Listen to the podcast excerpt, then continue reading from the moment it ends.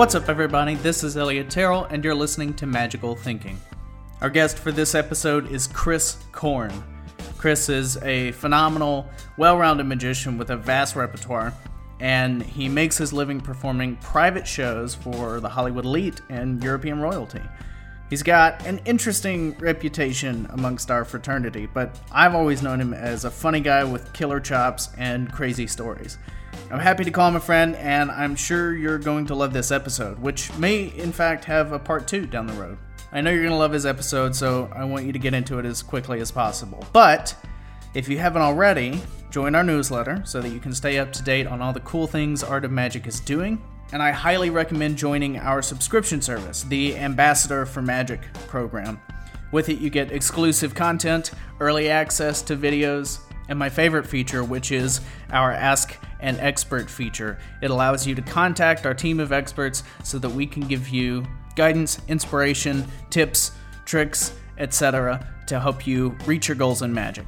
Of course, follow us on all the social media channels, facebook.com slash magical thinking podcast and search art of magic on facebook as well to give us a like there and join our facebook group the magical thinking podcast facebook group you can find it by searching for magical thinking we've got a cool poll going on that is in reference to chad long's episode we've got some other cool discussions happening you should definitely join it and be a part of that if you love the show, please go to patreon.com. That's P-A-T-R-E-O-N dot com slash magical thinking to help support the show. The money that you donate goes back into the show to help me get better equipment and to travel to meet more magicians and to make the show better and keep it growing. You're going to love Chris Korn's episode. I'm happy to call him a friend, and I know you're going to love it. Email me at podcast at artofmagic.com to chat about the show and let me know what you think. Chris Korn, enjoy.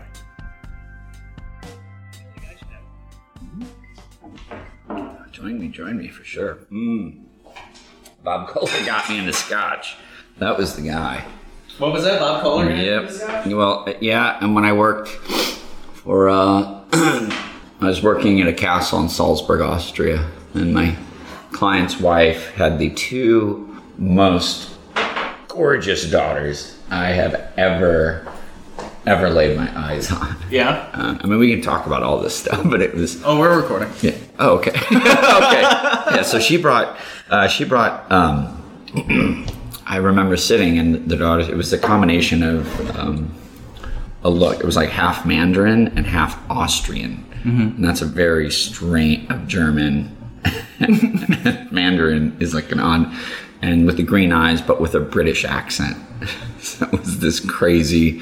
They were all crazy educated and just stunningly beautiful. But that was the first time where um, I really acquired a taste for Scotch. Was the mothers like girls, you know, and they were twenty something year, you know, in their late twenties probably at the time. But Sure. they were, yeah, yeah sure they were. I'm like, do I have to raise the age on that? No, no, they were, and uh, I'm only five, probably six years older than they are. Um, but they, uh, the mother was like, Christopher, would you please get, would you please uh, get, uh, yeah, girls, would you please get Christopher a drink? She's like, I'm so embarrassed. You know, the mother's like royalty, she's a descendant of Australian royalty, so. Um, and she brought out this decrepit bottle, you know, where they put saran wrap out where you can't really read the label. Amazing. Yeah. And she's like, You like scotch? I'm like, I do now. Like, I don't know what's in there, but are you about to drug me? And um, yeah, and then I had a taste of that, and that was like, whoa. And then that became my thing was, you know, I'd like to sit with just, you know, glass of scotch, sit in a chair with a great magic book, and slowly, because I'm having trouble connecting. God damn it, Alexa. Fuck you, Alexa. You get that? is Fuck you. All right. that was awesome. So, anyway, so that was. Did you ever find out what it was? No. I mean, you really couldn't read the label. She's like, this is exceptionally old. I'm like, I'm going to take that as fact. That it's something, basically, I know it's something you can't go and buy. You know, anytime you It's see- just doers with, with Yeah, saran doers with saran wrap, a bottle that's been rolled down a hill in San Francisco. So it's just skipping. I spray it down a little bit. It look old, right? It could have been, but it was like, whoa, like amazing, amazing. And that was uh, that started me having a sip, and because I mean that's what makes Scotch a beautiful drink too. It's not something you slam, mm-hmm. you know. It's a slow. I didn't understand why a lot of older men in Magic would. You know, I always see them with scotch. I'm like, Yeah. oh, because it's a sipping alcohol. You can't go get wasted. You know, they're, they're just slowly sipping. They eventually do get wasted, Of course. but not right all away. the best of them. But I've always I've always been fascinated with like the the old school, eh, basically just the the fantasy of being an older gentleman, not giving a fuck, drinking whiskey and smoking a cigar indoors, and wowing people with card tricks. Yeah, yeah. It's uh, growing up in St. Louis. I was very fortunate to have some really good mentors. You know, I knew Harry Monty um, was early teacher, and then I met another guy named Harold D. Russell, who um, was an older uh, black magician, and he one of the things I learned from them about magic that was really important was that both of them said to me, as well as John Mendoza is saying as well, it's you know to be in order to be a good, really good magician, you have to be cultured. You must be cultured. So Harold D would take me out to jazz clubs at the age of 14 or 15 years old, right? And, you know, and sitting and I remember s- sitting there and I was in preparatory seminary at the time. I thought, God talked to me, now it's going to be a priest. And that's a true story. You, you can look it up. I know you're like, what? then I discovered, what was it? Women. No. Was it? Oh, yeah, yeah, then that- I discovered that thing and I was like, oh, oh, hell no, I'm sorry. I have to break the contract. I know, I swore that I would do this, but I gotta go, man. You didn't tell me about that. So, um, but, uh, you know, being cultured, I just remember sitting with Harold D. Russell. I had one of my first beers sitting there and I remember the waitress sitting on his lap and I'm like, in my head, you know, I'm in preparatory, so I'm like, he's married and oh my gosh, he's got this little hot waitress, white waitress sitting on his thing. And St. Louis is the reason I'm mentioning that difference is St. Louis, there's still a lot of prejudice Yeah. and, and you know, hatred for, uh, you know, that's one of the reasons I left uh, the city of St. Louis was just too much racism and not something I wanted to deal with uh, that much. So, um, but yeah, I was like, oh my gosh, he's, he's married. He's got this wife, but he's, you know, drinking, he's having a drink and laughing and everyone's laughing. And it was just sort of this laugh and realizing that. And he's like, it's important that you know who these musicians are and you know that sound. And that way, when you, you know, being cultured gives you something to bring to not only your audience, but most importantly, to be able to be sociable and actually talk, you know, to people before and after the show about something other than what you do Yeah. you have to be cultured so that they basically if you entered the room and they didn't know and you talked to the room for an hour and a half they would have no idea that you were a magician that you have to be able to talk about a little bit of everything and it was like did you you know um, Harold D said, make sure you read the, you know, make sure you read the newspaper every morning. You know what's going on. So you have, there's always something to talk about. You don't want to be that dork standing in the room. Like, and I, I noticed that, um, without being rude, but it's a lot of magicians are socially awkward Yeah. They don't know how to do anything but talk just about magic. And I think in order to be a very well-rounded magician, you have to be, A well-rounded person.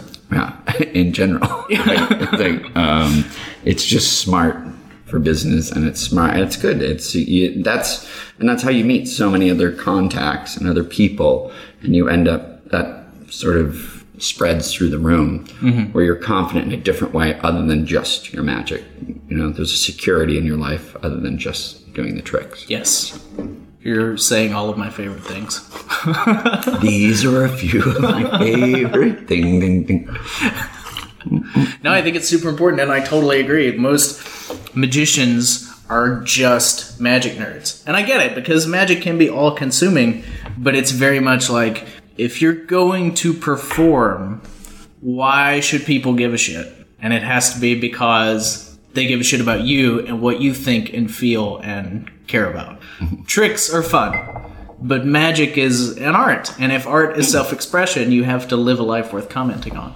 Yeah, it's it's taking those risks and really, you know, when you do, I know I was for sure the awkward, you know, like I was always playing practical jokes at school. Always, always, always. That's how I got kicked out of the seminary, basically. sort of kicked out. I used to not say kicked out. My buddy's like, you definitely got kicked out. like, but um, I always loved, have, you know, a sense of humor, but I was not good in any regard with the girls, the ladies, whatever. It was like, uh, you know. Yeah. And um, uh, magic opened up just part of that personality again of being cultured and having things because that same thing gives you things to talk about to girls. you know what's going on in music. You know about the arts. Like there, there's no excuse in most cities. There's always free plays, free concerts. There's always a free way. Even if you're dead broke, it's like you can go to a concert and bring your own bottle of water or whatever. Um, but yeah, being cultured sort of was the point. I got lost in translation. That's fine. so the jazz club. Yeah, so I started going to jazz clubs, and then I, um, I went to. There were two goals I had in early in magic, and those were to work at the Magic Castle in the close-up room where Vernon and Al Goshman, who's my favorite magician that's ever lived, easily, and um, and I liked it because he had he had this style. I appreciated his style and the fact that he really had a structured act, and I think that's one of the things that is missing a lot in magic now. Uh, certainly with what. Um, with all the one man shows now, now people are trying to understand structure, but most magicians never studied structure. Mm-hmm. Most are one trick wonders, or yeah. they can do this trick and they put it away. They do this trick and put it away, but they don't understand beginning, middle, and end. And that was one of the things I learned with John Mendoza. He really taught me about structure and structuring an act and importance of the arc of it going up, up, up, dropping. You know, it's sort of the same thing that Juan teaches. Mm-hmm. You know that how to put an act together and why you need a trick in there maybe that isn't so power. You know, doesn't hit them over the head, but it gives them time to breathe a little bit, relax, where it's not maybe the best thing, but um, you know, considering when you have more than 15 minutes to perform something at the castle in the close-up room 15 20 minutes but uh, learning how to sort of stretch out that um, or, or build, basically build an act. And gosh, so I'm sorry. My point was,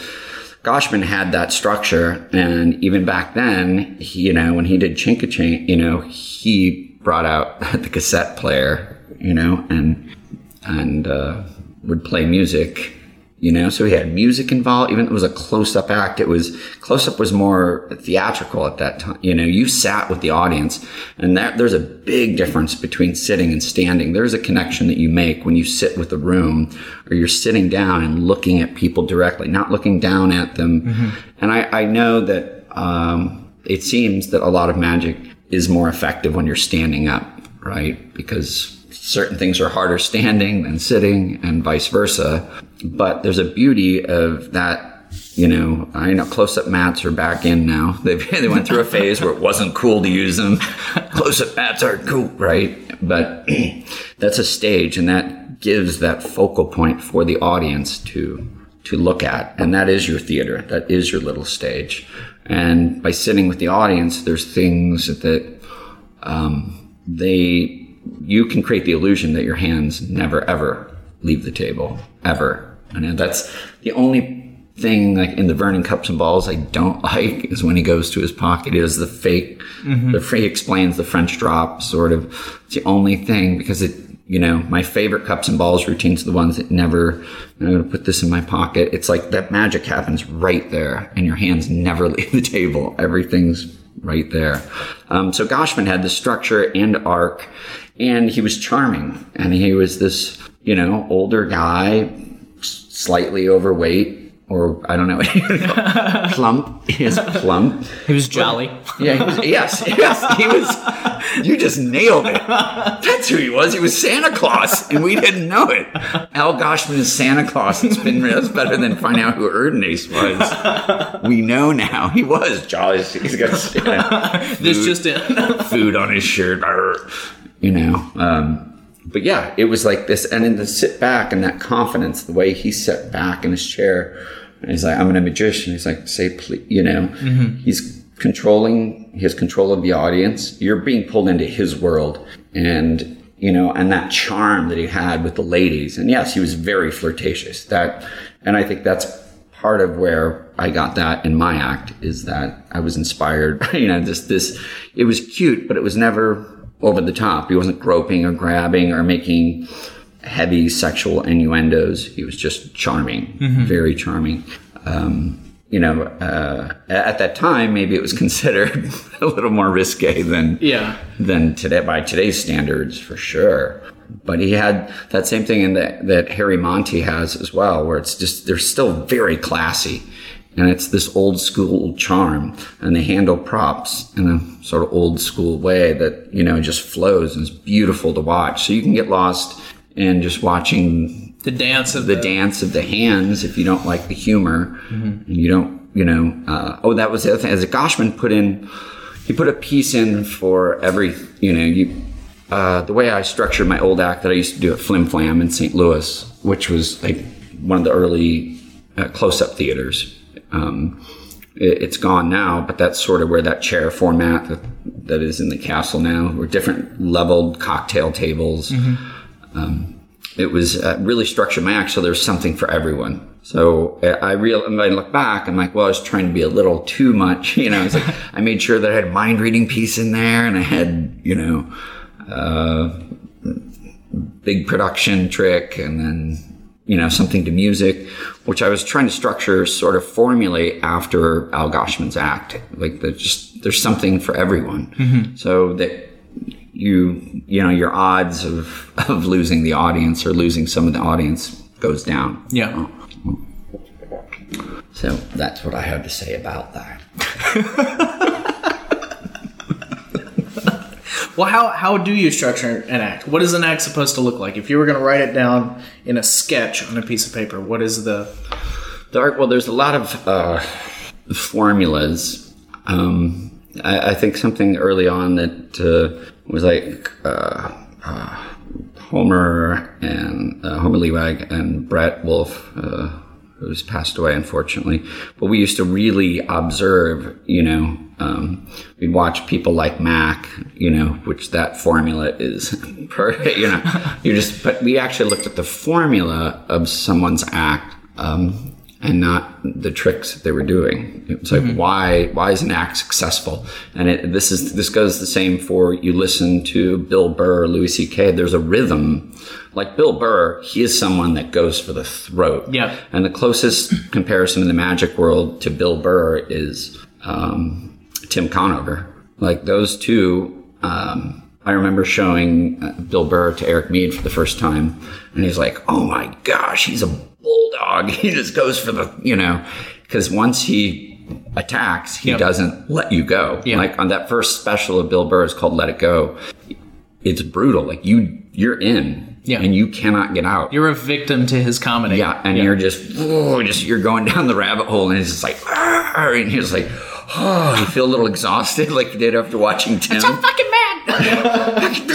you know. Arr. so it, um, so the structure for me, you know, I watch. So there's different styles. So that rhythm, there, there's a formula there to his voice patterns. When you listen to those, uh, it's you know, it's like a heart monitor almost. It's like, you know, it's like someone running up and down stairs, right? If you live, ever lived in an apartment building where you hear people going up and going down, it's like, you know, but then you would know that it was someone else. You can listen by the footsteps and there's a rhythm or pattern in there. Um, which, uh, let me remind me here in a second or, or about, uh, liar, liar. Okay. Yeah.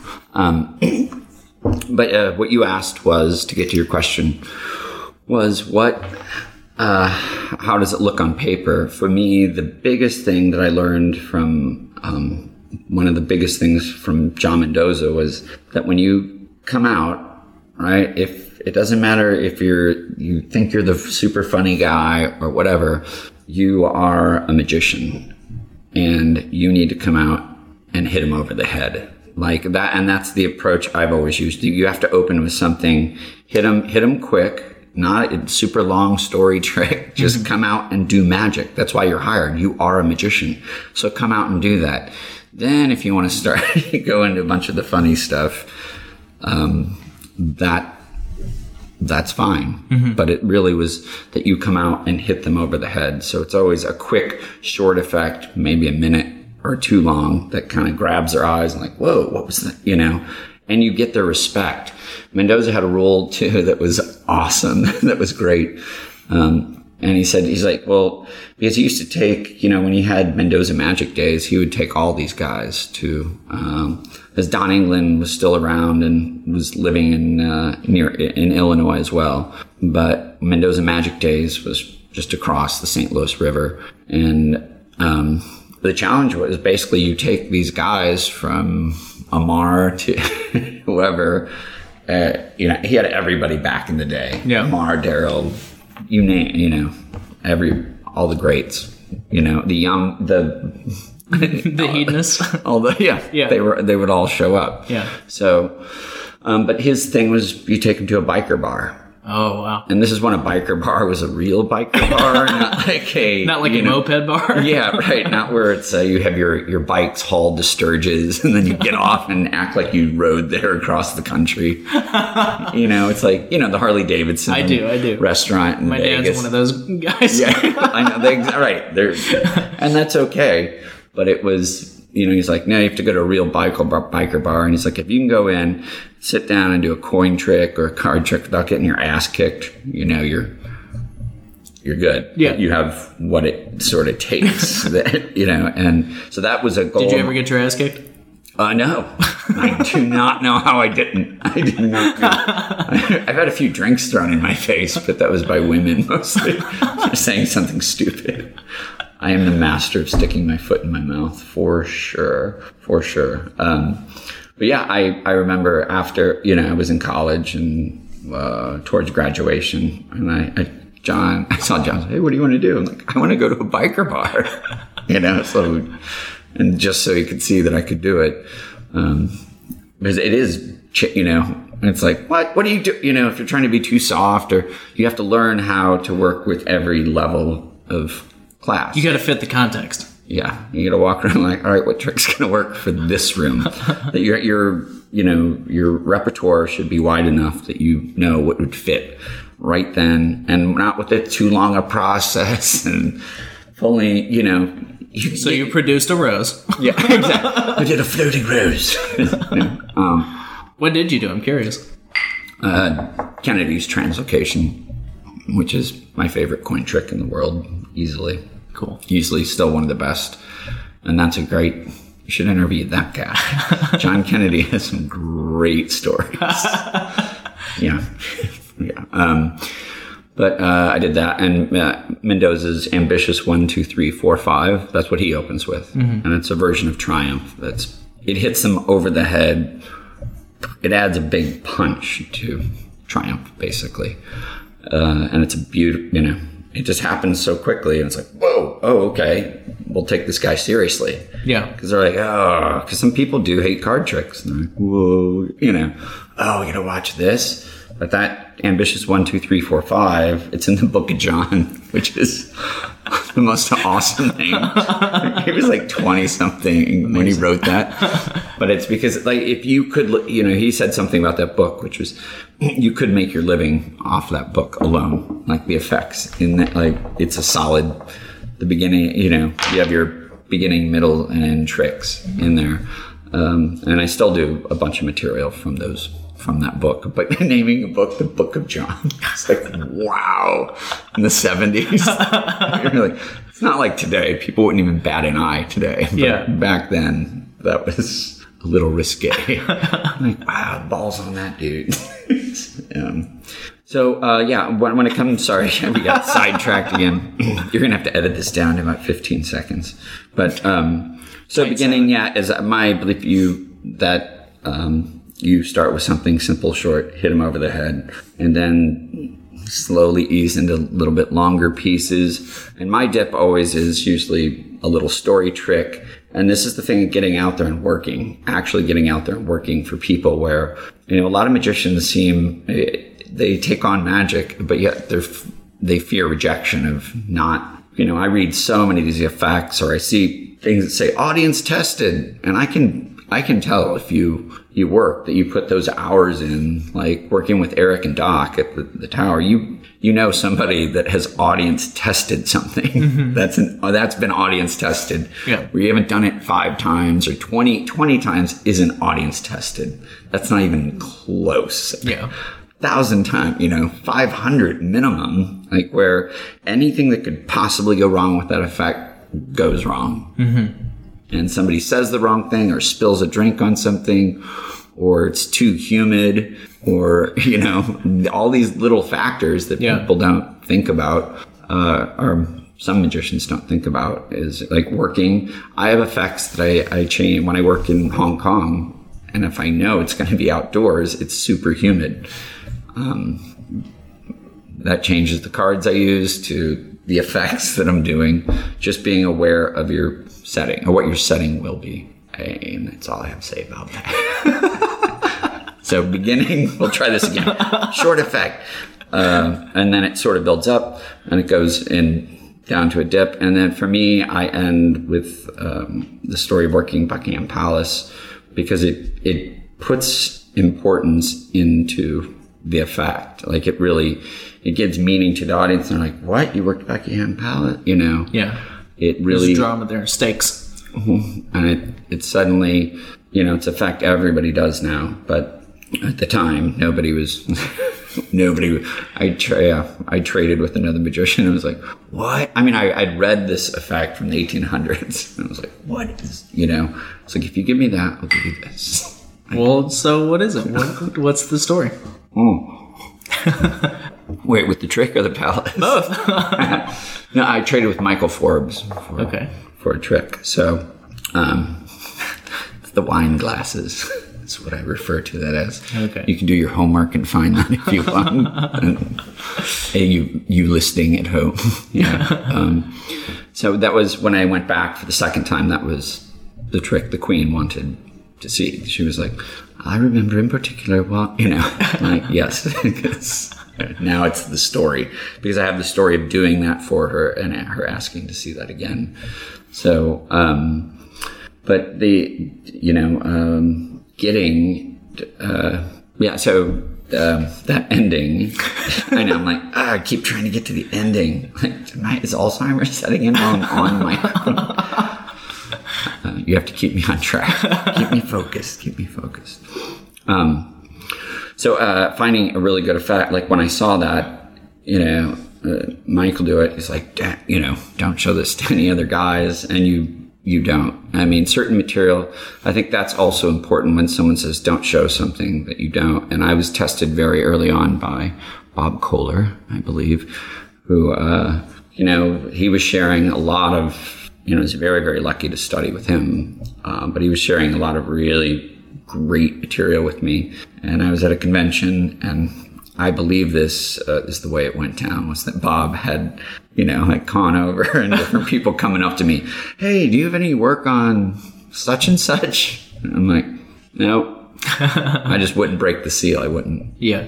I wouldn't reveal. And I got my hand slapped very, very early on, uh, fortunately, for working on something that I didn't have permission to work on. And I learned that lesson when I was 16. So, you know, it seems that a lot of magicians, it doesn't matter their age now. Yeah. But I learned that lesson. It was like, I specifically asked you not to work on that, and you did.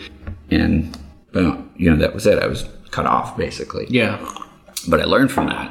I really learned from that, and and the ethics, you know, magic obviously are horrible right now, um, and they continue to get worse as this generation of YouTube viewers, uh, you know, come along that don't have, uh, they didn't have a brick and mortar magic shop to go to that you could walk in, and there's an old guy sitting behind the counter selling you a bunch of crap, you know.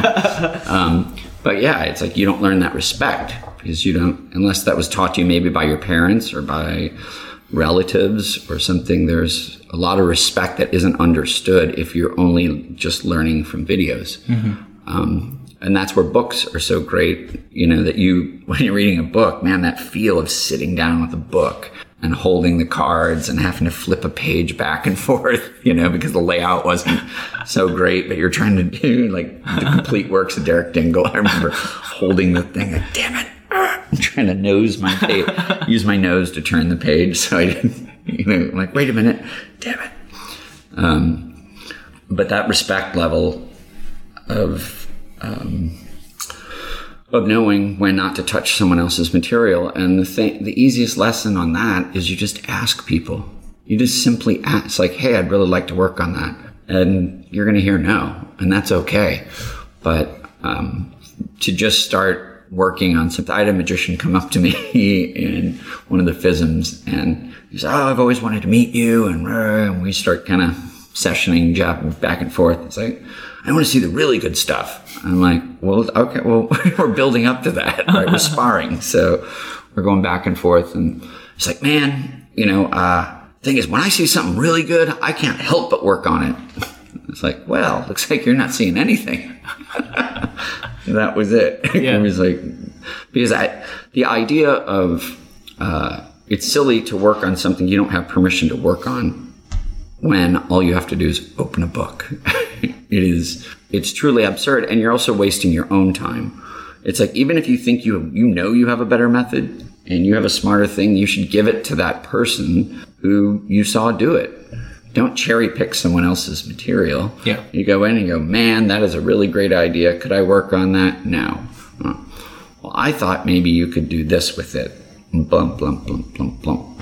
You know, help make that person took the time to do the research. Like Conover, you know, went through every method of every possibility. He put that time in. And for someone just to come along and say like, oh, thanks, you know, and just take it is so absurd. And it's a it really deserves, it's the respect. We respect each other. And that respect shows in our performances. I mean, we've seen so many people that have, you know, just every trick is someone else's mm-hmm. where they, they cherry picked. And there's no reason, you know, I'm, I love like when I stay with Eric or certain, you know, other magicians that have these libraries because there is nothing easier than just you open. I just did this last night Yeah. and I went over my favorite thing are pamphlets, the little pamphlets. There are these. They look like these shitty little things that cost two or a dollar or two from like around the most of them. The really good ones I found in like 1930s, 20s, 30s, and some of them are really long routines. It'll be like back then. That's when people had attention spans, right? So you can do 12 phases of something, right? And it's like, but if you just take two phases out of there, you have a you have a new trick or you Yeah. have something that you know nobody's using. It's like it's important to read the classics and study, you know, most of everything that comes out, but man, there's so many hidden gems that are just brilliant in these little pamphlets. So when you're at a magic convention or where the book dealers are, I always I just start buying them. Like and randomly that's what the stack in my living room is all pamphlets. And I just, you pick one off, you open it up, it's like, brilliant. You know, what? How did, how is no one doing this? How does no one know about this method? It's back, you know, a lot of that pamphlet era, it was sort of one, when you say a one trick wonder then, it was actual routine. It wasn't a trick. It wasn't just a trick. It was a full beginning, middle, end routine. Mm-hmm. So tho- tho- those are what inspire me to come up with new ideas. And when I, even if I see something that someone else does, like, man, I want to do that so bad, and then I'll maybe ask, maybe, and if not, I just don't touch it. And then, because you can see that someone's put, I can see when someone's really put the work into something. I mean, you feel it uh, as a as an audience member uh, and a performer as well.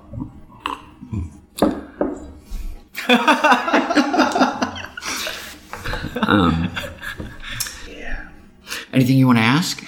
Well, I just no, sometimes I wait because something just else flows. will flow. Yeah. Um, yeah. No. I and that goes back to again being a well-rounded performer. It's like not only are you cultured in the arts and in science and technology, but you also know magic history and fundamentals and the the basis of everything that we're doing today. You know, you, you people can feel expertise. That's one of those things that gives you confidence, that gives you stature, is just knowing your shit. Yeah. Because you feel more secure, like you said earlier. It's a security in having that knowledge. And so when people see you perform, they go, oh, yeah, okay, this guy gets it. Mm-hmm. And it's comforting to them. Yeah, and they know that you know when they're sitting at the table or standing around the trade show booth, whatever it is, it's like, oh, you're going to see something excellent. You just sort of carry that vibe after a while. That that's how you don't get kicked out of the, the biker bar. Like, oh, you actually that was. I think that was more Mendoza's point. It wasn't how much of just a man you are. It's you can't be. You know, John was a Marine, him and his brother. So um, was this strength to his style. It's very, you know, sort of stern. He has a few jokes in there, but it's he just kind of hits him over the head. Um, I think I've lost the plot. I've lost the plot. I did it again. Um, lost the plot. Where'd it go? I don't know. Being a man, being strong, rigid, having the security, the structure. Yes. John Uh, of yes. Marine. Of being yes. Sorry. Saying yeah that you you exude that Mm-hmm. when you when you've done the effect. I think what I was saying, John wasn't wasn't just like an attitude thing, but it was being well rounded and having done these so many times for so many different audiences. That's where that amps up. Um, what I was starting to say earlier was, you know, I had two goals in Magic, and they were originally to work, like I said, the Magic Castle, as I said earlier, where Goshman sat. Before I got off on that tangent, and the second was to win FISM. Right. So when I was in, Why was that your goal? uh, because get I, thought was. because I thought that's what uh, being a great magician. You know that I, if I was good enough to sat sit where Vernon and Goshman, Slidini sat, then and Francis Carlyle, you know, then that was a it was a it would a verification Yep. that I was good enough. Validation. Right? Yeah. And then, uh, and FISM, because it was the highest award in magic, right? So when I was 18, my parents wouldn't let me go on spring break because they knew I would be the kid, you know, in Florida where they throw the frisbee up seven stories and I'll jump off trying to grab it and fall to my death. So my parents are like, yeah, you're not going. you're, like, you're not going to. But you can go You think you're going to spring break after you got kicked out of seminary? I don't think so. Yeah, oh, man. Yep. Yeah, yeah. They didn't know that story for a long time. Um, but I, uh, it's funny. I did go to spring break in in college, which uh, we'll get back to that in a moment. But um, so it was. I wanted validation that uh, you know to know that I was good and the timing I was putting in was Worth it. was worth it. Yeah. And so um, that summer, my buddy Tim and I, uh, Tim Kohler and I, we both left the seminary you know, in different ways. But um, my parents were like, well, we'll pay for you to go to California and you go to the Magic Castle or whatever this place is you want to go to, right? So um, we come out and stay with Michael Douglas, who's another Saint, great St. Louis magician, manipulator, dove, doves, manipulation, beautiful, beautiful act, very powerful. And we stayed with him and we got snuck into the castle through whatever source it was. And I just remember being gravely disappointed and heartbroken, like actually felt heartbroken that sitting in that room for the first time in my life, that the guy I was watching was terrible. Yeah. He wasn't only not good, he was terrible, constantly flashing. And I'm like, what? This is, this guy is, you know, In this place that I revere, doing this thing that I worship. yeah. uh, so that was like my first disappointment. Heartbreak and magic was like, I'm way better than this this guy, and I'm 18. Yeah. Like what?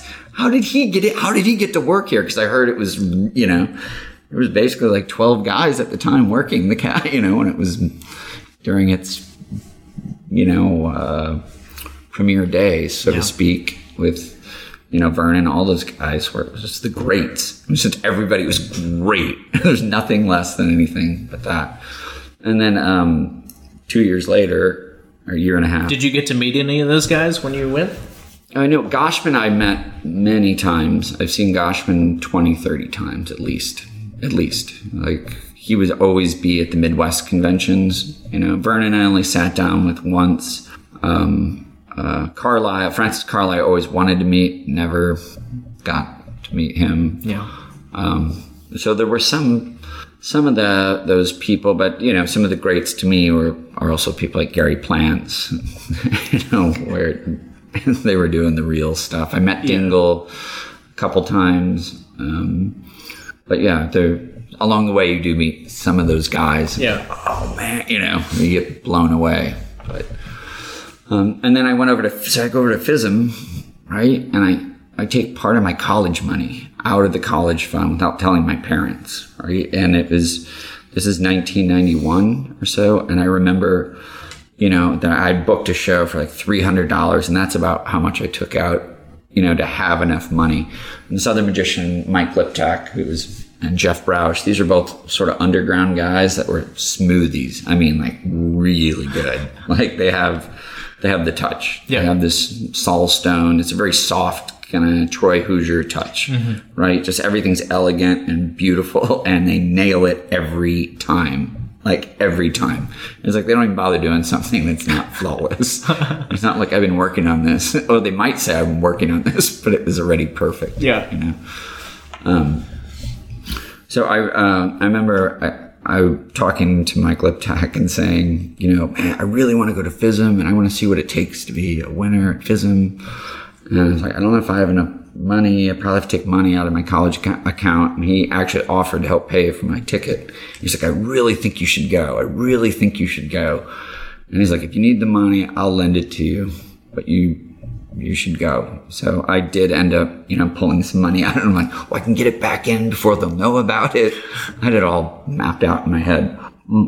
So I get to FISM and, um, I watch all these different acts and again beep, beep. someone's backing in hold on wait and pause um, so i get oh the beep's not gonna stop it picks that up right? It's fine. It, Oh, it does? It'll be, Okay. It'll be okay. so i get to FISM and you know with I don't even know how much I had in my $125 to spend for a whole week. And I slept on the floor at Michael Douglas's place, and he was performing there uh, at FISM. So uh, with all the doves in the room, sleeping on a, you know, basically, I mean, you know, European hotel rooms are tiny. Yeah. But I was like, dude, I don't have enough money to, you know, so I was like trying to find thing, you know, getting a baguette every day and whatever it took just to be there Yeah. really.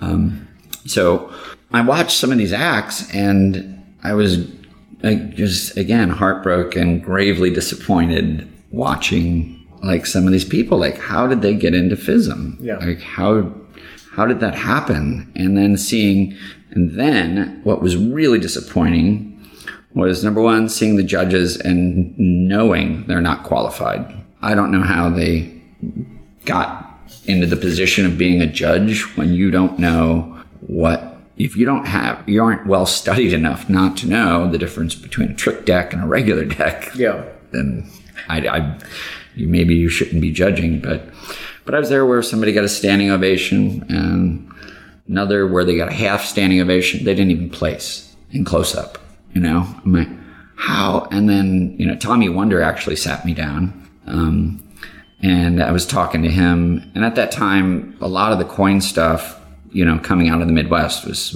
revolutionary. Yeah. It was, you know, uh, Troy, Kenner, Homer, me, Brett.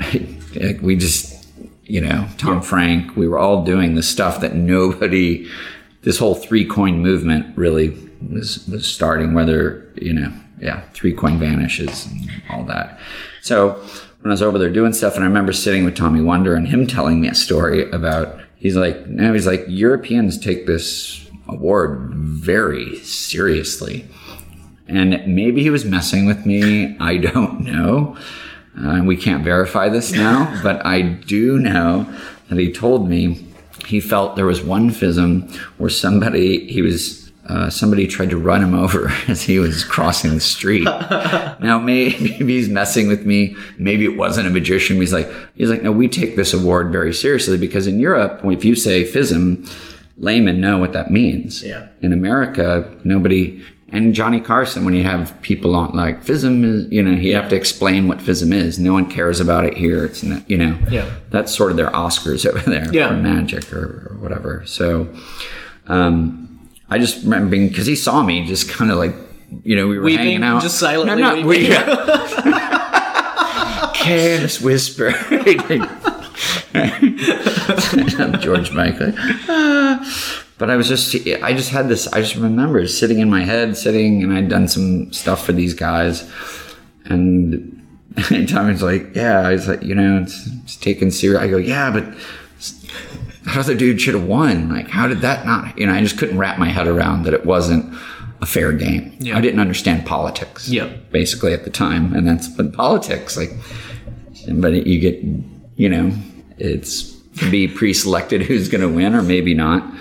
Um, so that was uh, that was sort of those were the two things that really were uh, that affected me in magic, where I was disappointed with my own art form Yeah. and seeing, wait a minute, I thought there was this level of standard Yeah. that you had to be great. That's why I worked so hard to make things look perfect or flawless. And suddenly it's like, oh, you don't have to be. I'm like, what do you mean you don't have to be? So, um, What did that do to you? How did that affect you? Being disappointed like that twice in such a short span of time. Well, I did end up going and competing at FISM. That's how that happened, basically. I went, um, so I created an act um, that I thought for sure could win FISM, for sure. And I think it, even today, even if I didn't do it, if someone else did it, it probably would. It's really good where every piece is an original in the show is something that nobody's seen. And I mean, like, nobody, maybe, or when I say nobody, I mean one or two people have seen me do. Yeah. Right. So, but, um, suddenly winning FISM didn't have the value that it did before Yeah. at all. So uh, that's when I decided to create the uh, the offensive act. um, and you know, when I, I was living in Scottsdale at the time, that I came up with the idea. Um, um, hold on a second. Um, so um, I was living in Scottsdale, and I just came up with this absurd idea for an act that you know I was like, well, I'm going to go in. I want to compete, but I want to make a statement. And at that moment, it became political for me. Yeah. It was no longer about winning. It was like, I definitely am not going to win, but I will be remembered. And I will. It was. I was just. I was still angry at Yeah. the idea that it's. You know, the best doesn't always win. Yeah. Where it's clear, where it's. I mean, oh, where it's blatantly clear that somebody else was way better, and then somebody else wins. You're like, what the hell? You know. So. Um, uh, that's where I came up with the whole routine of um, uh, the trick, the effect is for those of you that don't know, was um, well, uh, I started the act by doing a coin sequence from Bobo's, right? and with a couple little things in there, but not doing anything. And I believe there was without uh, there was a bit of hype about me being in the competition, and I ended up getting grandfathered in at the last minute, which was not fair. But there was a chance the thought was nobody knew what I was going to do. Yeah. Paul Wilson uh, knew that I was going to do something, but he had no idea what it was. Like I kept this pretty, like Very tight. super tight. yeah, not as tight as the ending of the trick. Well, so tell people what it is that you're talking about because some people may have Wait, no, no, idea. no, no, they have no idea. Right. So here's the effect. Uh, you take a deck of cards, you fan them out. You have someone choose a card. They place. this is great. I should write it up as a little. It'll be my first Your pamphlet. pamphlet, yeah. Here we go. Beginning, middle, end. Capital end. Um, so, card is selected, shown to the audience. In this case, it'll be the nine of spades. Um, they put the card back. I shuffle the cards, mix them up, and uh, I say to the audience at that moment, I'm like, "Well, I, I'm like, man, I didn't, I didn't have a chance to eat before we started. Do, do you mind if I have a little snack in the middle of my my act?" And they say, it doesn't matter what they really say, right? But I t- I'm holding the deck of cards in dealing position, and I shove about a third of the deck goes into my mouth, and I take a bite out of the deck and you actually see the bite marks, and a third of the deck is gone, and I show it on all sides, right? So I take another bite, right? So now you're down to a third of, and I'm talking about like you're eating it, not not uh, Yeah. thickness wise, right? Yeah. So, and now I show, and now it looks like I'm holding like a small, like the size of a mini The deck Snickers. core. It's the core. Yeah, it's the core, right. And then that last piece slowly goes in and I into my mouth and I chew it up, swallow. And it looks like I really it really looks like I'm eating a deck of cards. Like that visual. That's the visual that you should have in your head. And I'm like, man. and I start to talk again. I'm like, oh, I don't, I don't feel so well. Um, and I act like I'm going to do the cards out of mouth, but I don't. it looks like I'm about to go, like they're all going to come back out. And I go, man, I don't feel so well. I'm like, oh, those rider backs are really hard on the stomach. And then you hear this long, a very long fart, right? And um, well, we'll go into the detail. I'll finish the effect. Right? so you hear a long fart sound, and I'm like, oh man, I feel better. I feel better. Uh, and then you hear a thump, like a real short fart. And I go, man, I don't know if I can stop this. And I bend over and I push my arms against my sides, kind of bend, bend over, and the deck shoots out of my ass as you hear this long, I don't mean sprays, like a card cascade thing. Yeah. So they shoot, and one, like, shoot like up to 10 feet or so. And one card sticks, ends up sticking on the wall. right? And I walk over to the wall and you hear it. I think there's a piece of shit stuck to it. right? I'm like, is that your card? And I show it to the person in the front row and they go, no. And I'm like, oh shit. And now when I turn around to look at the cards on the floor, the back of my pants are blown out. And you can see my ass basically. Um, well, not my real ass, but you see an ass. And I reach uh, reach down. I'm looking around. And you get the big laugh, and there's one card sticking in the crack of my ass, right? And you know, I back up to the front row of the audience, like I don't want to touch it. I don't want to touch it, right? And you know, it's supposed to be their card, and the card was the nine of spades, but it's the three of spades in this case. And I go three of spades. I hold on, and I bend over again, and I fart, and as I do, it the the three of spades turns into a long card and it's the nine of spades that's my my long card routine for lack of a better term so so that was the act that i that was the end of the act mm-hmm. that i came up with for FISM. so several things happened along the way of getting in there so i'll go into this now so the so I get grandfathered in. Never should have been in there. There's no way. I shouldn't have been allowed. I didn't submit a tape. I didn't. But I got in. the stars aligned. Yeah, the stars aligned. yeah, the asterisk in my ass. So, um, and again, no, but it's kept Close to the chest. Nobody knows. very. I mean, nobody knows. Even the person that grandfathered me in didn't know. So at the very like a few. So there's a little. Uh, this is something interesting that happened backstage at FISM. so I'm back there, and that's like there were like a hundred, you know, or eighty performers or something in close up, and the close up there is for a room of two thousand. So there's nothing close up about it. Yeah.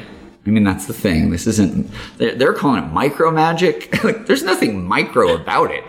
like, because it's not, you know, you're not in a setting. And even when they judge the competition, you know, the first people are 10 feet away or whatever. You're not, it's not a real close up setting. Yeah. So, but I get, uh, I'm backstage and people are uh, clearly upset that I was suddenly in the competition, right? And I had made somewhat of a name for myself at that time already, so people kind of knew who I was, and uh, oh, you know, oh, this is bullshit. You know, I don't know how you got in, but this is bullshit. I'm like, and I'm laughing, you know. And I, I remember this guy from uh, I won't say where, but he, him walking and just he's giving me the stink eye, you know. He's like walking back and forth with his chest peacocking, kind of like, yeah. And just making all these sound effects. And it was really funny to me because he has no idea that I'm not there to win. I'm there to lose. Right? I'm there not. Spectacularly. yeah, yeah, right. Like, I'm, you're like, dude, you don't even know. I am the least of your worries. You might want to worry about someone else that's practicing right now and not peacocking, walking around, right? So I'm getting a bunch of attitude backstage in the in the area. Yeah. Um, and then right before I'm getting ready to go on, right? It's now, and the people have been watching Magic for you know, days. I'm at like the tail end because I, you know, was grandfathered in.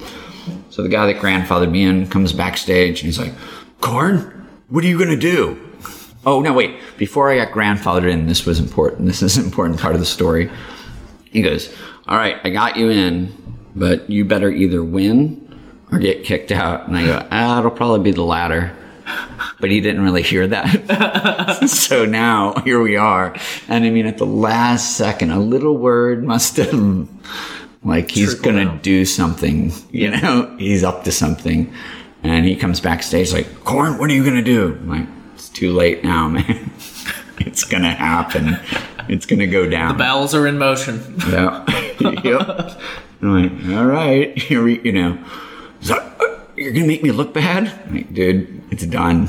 It's like, it's just, I'm going on, man. so I go out and, um, so I do the first part of the trick and I end up dropping a coin on the floor. And People are like, oh, I thought this was going to be the great Chris Korn. They're expecting this killer, like, you know, Stunning fism. Fism coin magic that they've never seen, but I was not going to put that out there. I was Yeah. not because at the you know our group too, we did stay true to each other. Our Midwest group uh, with Homer, Brett, Troy, we kept that stuff to ourselves. Yeah. I mean, we held on to it for years and didn't show anybody.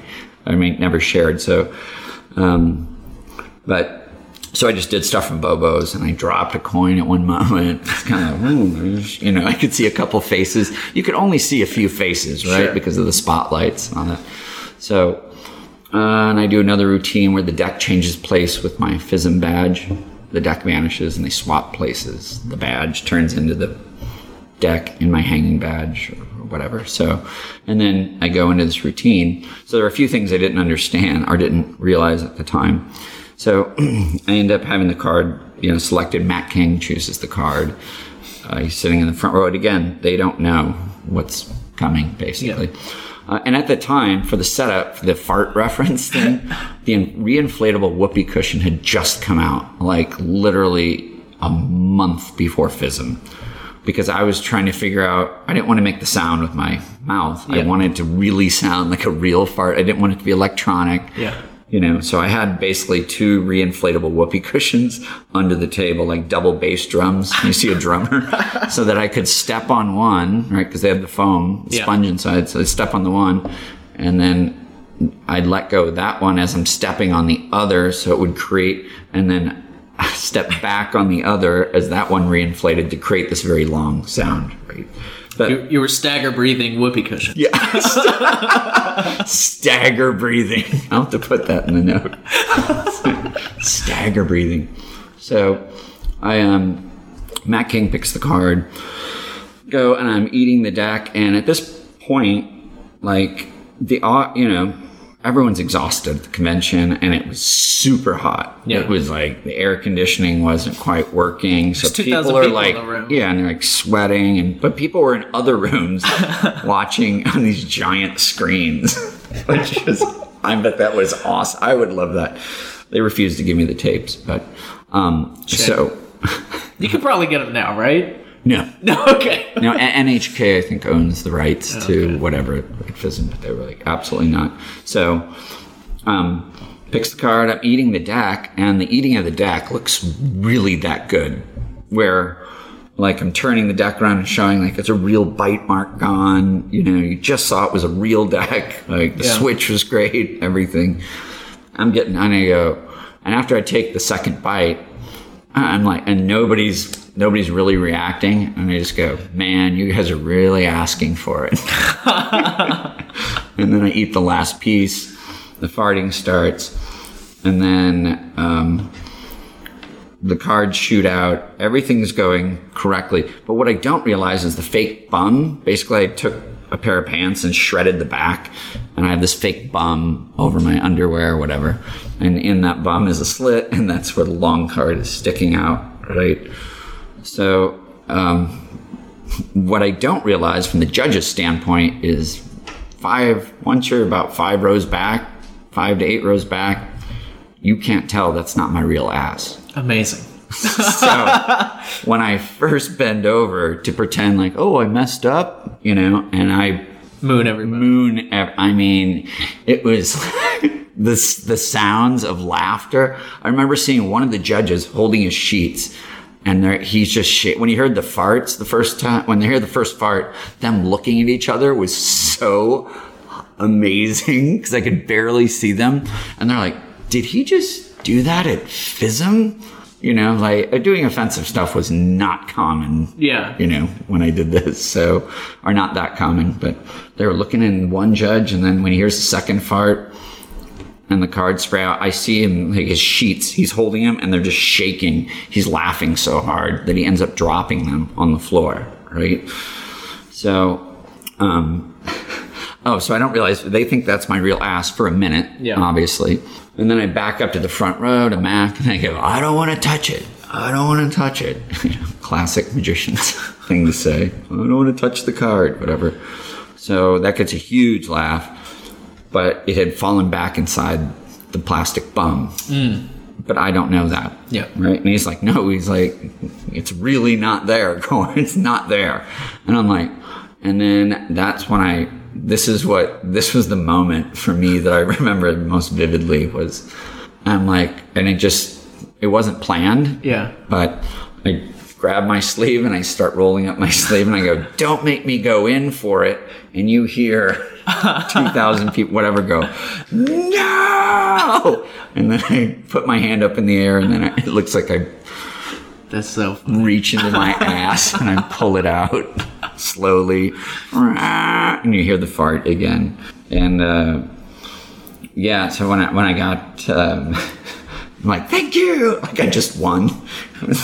I, it was the pose holding a long card. Like I just won FISM. But I, I knew, yeah. So by the time I get backstage, they're waiting for me, the part of the committee people.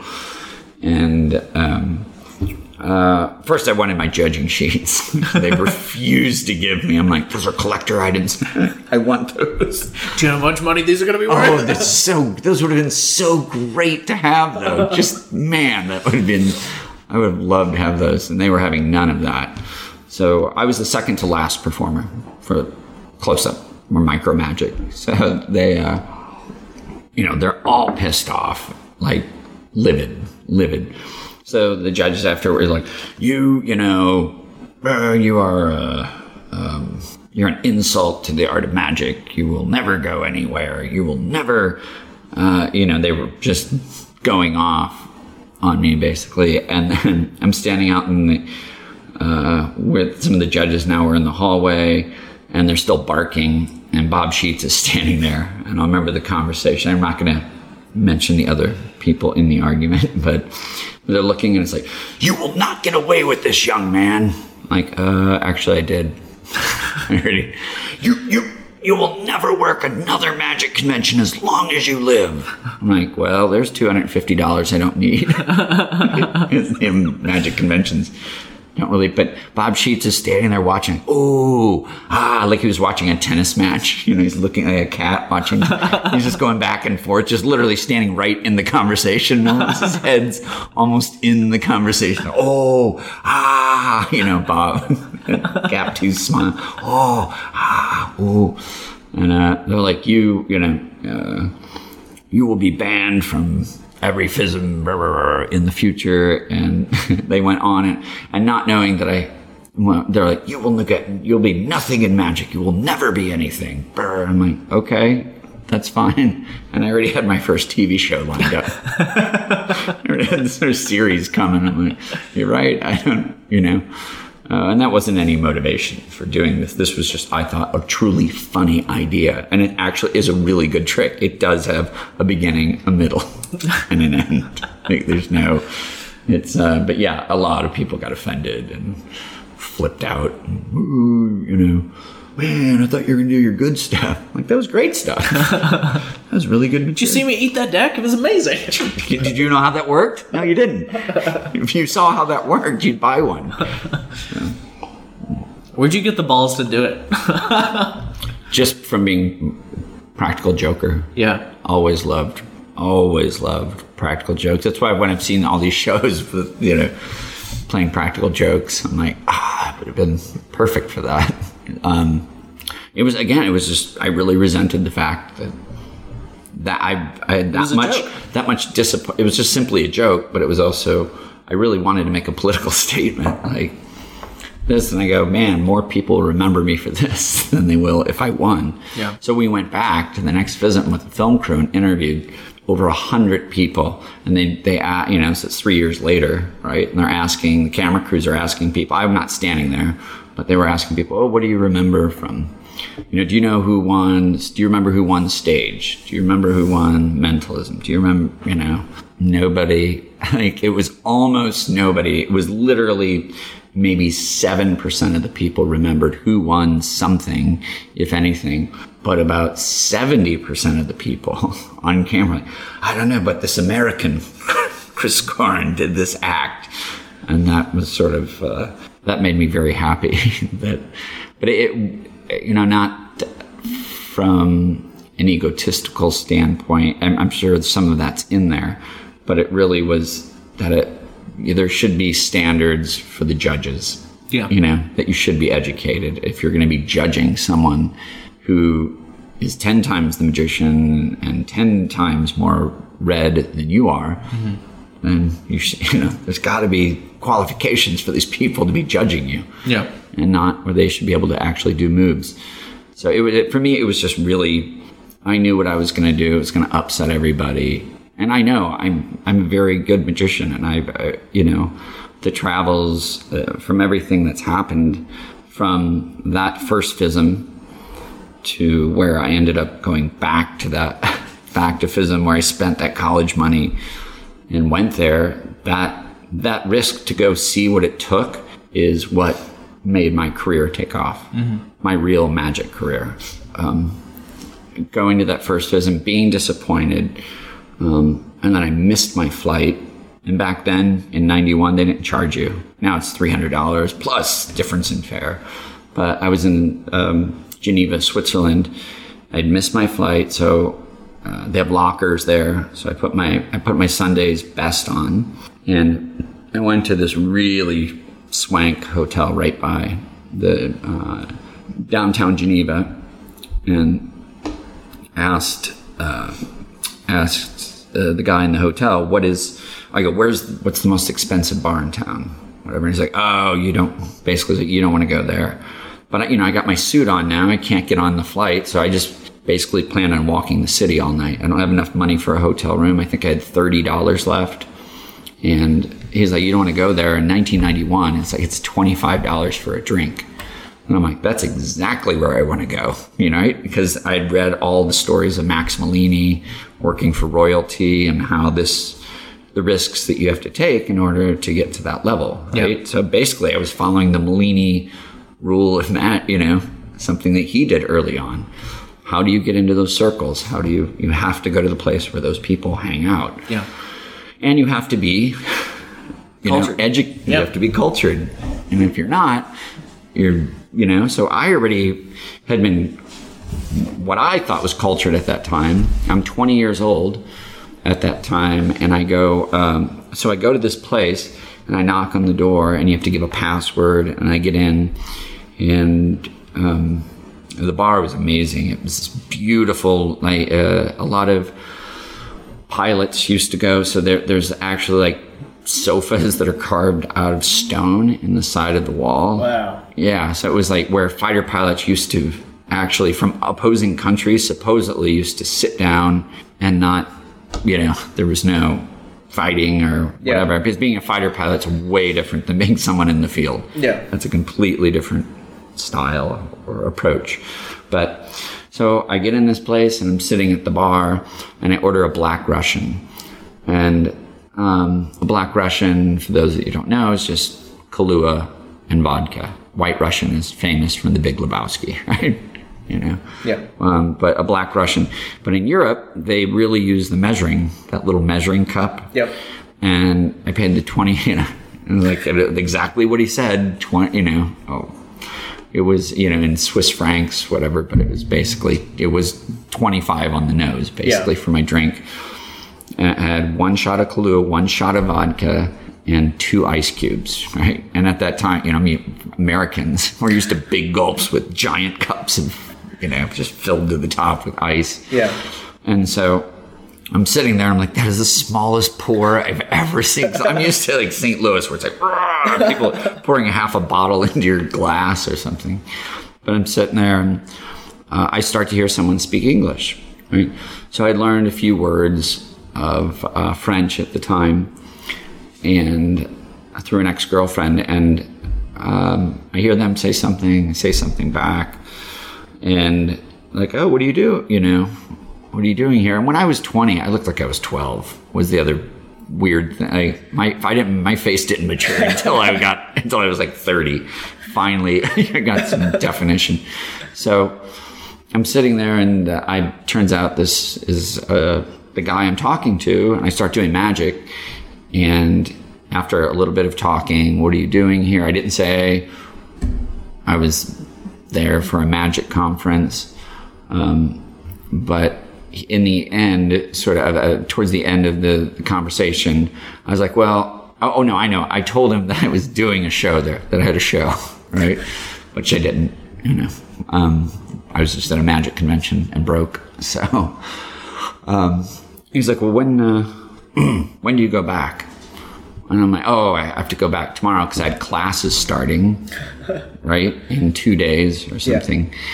And I knew my parent, I had to get that $300 back in my account that I took out, right? Because they're going to kill me if they find out I used the funds for a magic convention, right? So, um, he was like, when do you go back? And I go, I, oh, I have to go back tomorrow. I, I have some shows. But it was really, I just had classes, right? Because I really wasn't, I hadn't done a real corporate show at that time. Yeah. I was doing parties and stuff, but not a corporate sort of thing. So I go, uh, and he said, well, when do you leave tomorrow? And he's like, well, what's your fee? And I go, oh, it really doesn't matter. It, it, it's not important. I really have to be back for these other engagements, you know? And he's like, I'll double it. I'm like, well, no, no, no, it doesn't really. He's like, I'll triple it. And I go, it really does. He's like, I'll quadruple it. I was like, "Mm." and that was the beginning of my, that moment in Yeah. time was the beginning of my magic career right there as far as I jumped into that Max Malini sort of world. And it turned out this guy was the youngest chef to have won the Michelin Award and the other big, he was a culinary chef that was famous, like full on famous there. I ended up staying for, I think, six and a half months, being jet set around Europe. And he would cook meals, and I would do, I was the surprise guest at the end of dinner. And the way we kept things were this. Again, this is going back to being cultured, was that uh, no one knew there was going to be a magician at the party.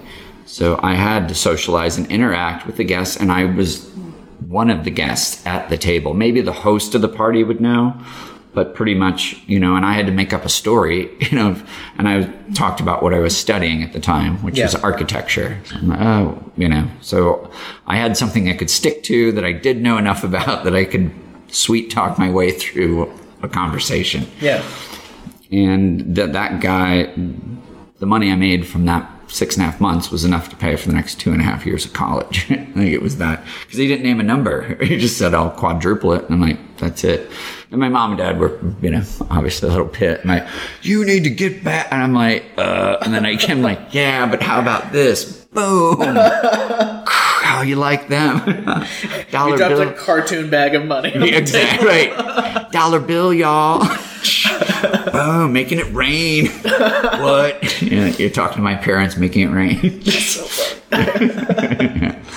So that was that was really the beginning, and that that in turn is from a client that saw me 14 years whatever earlier was how I ended up. They remembered me from 14 years earlier for Buckingham Palace. It was like, and I was tracked down, and that's how I ended up with my first gig there. It was like, what was uh, you know, what was the name in the sky? Blah blah, and they found me, and that's like that one little risk that I took, that small risk to go to that bar and not care, you know, and just try, just try. But also having the material, you know, Yeah. having being well practiced and know, you know, knowing a few words of French. Yeah. And over that time that I spent there, I memorized. Um, this is something I talk about. I rarely lecture, but one of the things I talk about is learning a trick, learning a couple tricks in another language, at least one. Back then, I probably knew four, but it was phonetically memorized. It's like a song, right? You just get used, you play it over and over. I used to play it on a Walkman back then.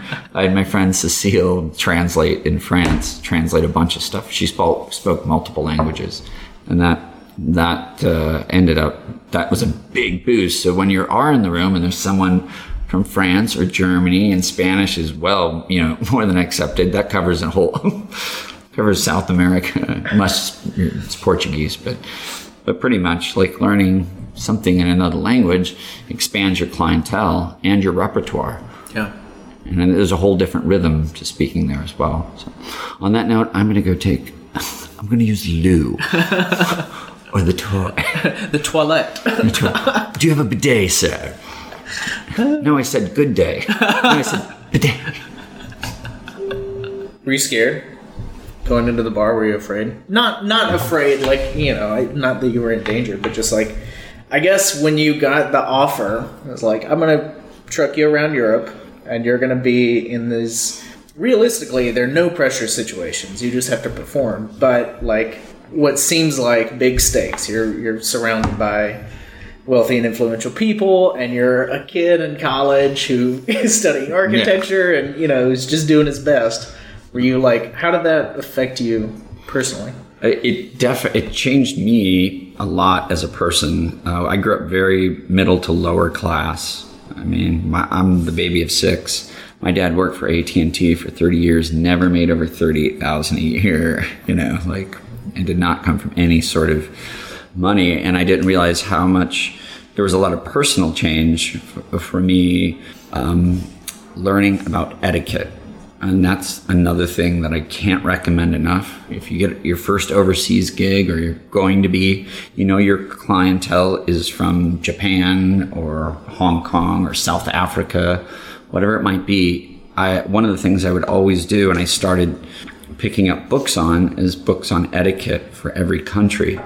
And I learned a lot about handling props and it changed my magic. Um, but it was knowing which fork to pick. You know, these dinners I was going to, there's like 12 pieces of silverware. Like, oh, oh, oh, like Beavis and Butt. What I do with this? Like, and you're just waiting, you know, and the thing that I learned, you know, I learned by watching for Yeah. the most part, and I just asked. And it's okay to say you don't know Yes. because it's better just to ask and say, you know, this, to be honest, say, this is my first overseas gig. I don't know. What do I, Yeah. What do I do? Do I, um, so I'd ask the, the chef, um, uh, some of the time, but I really, it was like the position, the angles at which you hold your silverware. When you set it down, you know, when you were done, that it's at nine o'clock and, you know, what the position of the forks, let the servers know, uh, um, that you're done with your plate so they don't have to interrupt your conversation. And I, I learned that when I was a busboy. Like when I first, you know, I was busboying when I was 13 before I was old enough to work. I was being paid under the table and or by the restaurant. But, you know, if I did right when I started to do magic around 14, you know, my waitress would allow me to to do magic at the tables if you know if everything was done. Every everyone's had to have their coffee and the plates are all clean you know. She would let me go do my thing to earn some extra tips. So that experience of having and i'm tying this into the overseas thing of of etiquette was that i had to learn what that etiquette was. And my waitress had uh, this is like a weird pet peeve i have now is someone coming up at a restaurant uh, of a waiter or waitress saying, you know, do you, would you like some more water? Would you, do you want some more coffee? Do you want more, you know, asking and asking and asking when you're trying? It's very clear if you sit back and watch if someone's body, body gesture, you know, they might be in the middle of a breakup. He yeah. might be ready to propose. There might be in a business meeting. They might that you, you don't have to interrupt. Be like, do you want, do you want the, do you want to, and there's a flow to that. There's an etiquette to knowing you just, you just reach in, you stay, keep your head just far back stay enough. out of frame. you stay out of frame. Basically, you're staying out of frame and you're giving the water so you don't have to ask. You know, if they don't want it, they, I call it the backhand. There's a backhanded gesture. Like, they just slightly lift their hand. They don't have to look at you and it's not being rude. Yeah. To me, that is not being rude. It's truly understanding the etiquette of knowing how to behave in any situ, in any situation. So for me, that it was, it was definitely scary, you know, and I was mid, we, we say Hoosier, you know, but it was like white trash, you know, it's like, I, you know, there was a lot of slang in St. Louis. So I had to change the way that I spoke. Um, the posture at which you sit when you eat to keep your shoulders back, how you cut and hold the meat with your fork, all the those little moments of etiquette mm-hmm. and understanding what they are from country to country. You know, you get over in uh, parts of Singapore, even within that country, different regions have different etiquette. You use your hands. They're, that's what you do, and you know, you're just you're eating off a banana leaf and shoving things in your mouth and it's not to use utensils looks awkward yeah. or whatever. So it, I was definitely challenged.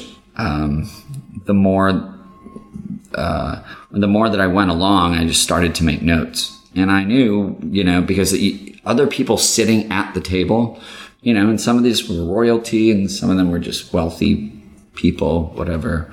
But it was, there will be somebody in the room staring at you. Yeah watching to see because they're doing the same thing I'm doing, right? They, I don't know what they're, I don't know what they do for a living. I don't know anything about them, but they're kind of like, mm, one of these things is not like the other. I don't quite, I'm trying to fit in. You know, I was doing my, of course, yeah. I was doing my best and trying to buy clothes that were a little more European at the time, but it was kind of look, looking, you're looking around and they wait. You know, they'll just wait for you to make the first move to pick up that fork and knife to see if you know which one to pick up and where you grab it at, you know, at what point on the nor, you know, the uh, fork and knife. Like those little finesse, the little finesse that magic requires is also part of what we do, you know, part of being there. So I would definitely be nervous sometimes going, whoa, holy cow, you know, where I knew that I'd see the silver was laid out differently. I'm like, oh no, what? I don't know something. You know, you're supposed to take the skin off of something before you eat it, not knowing. Like with some of the cheeses, yeah. there's some cheeses you leave the skin on, and some that you don't. So I'm like trying to watch. You know, like, what do I do? What do I? I'm to do this? Or, so um, that journey changed me completely as a person like what I learned and what I brought back to my family and my friends. And it changed me completely and sort of my attitude. And that was the first time that I really, my mind was expanded, you know, for personal growth through magic, where it was like, wow, I got exposed. I remember hearing growing up, you know, um, as a teenager, oh, you can travel the world with just a deck of cards. I'm like, oh, really, old man? You know, thinking, and holy shit, sure here it was really happening. But it also was that I, I think the reason that worked for me because I was so well practiced in a lot of routines and structure that I learned from Mendoza about an effect being solid, very solid, gave me that confidence. Even though I didn't belong in that setting. And I think I was a sore thumb, you know, I was sticking out, standing out at certain times. Yeah. So that's where you learn the way you hold your glass, you know, at what rate you drink or don't drink, or listening and seeing. Um, one of the best things is uh, that one of the things I learned from that experience was trying to figure out who the most important par- person in the room is. And that is like a little thing that I've, I don't know how to quite explain it.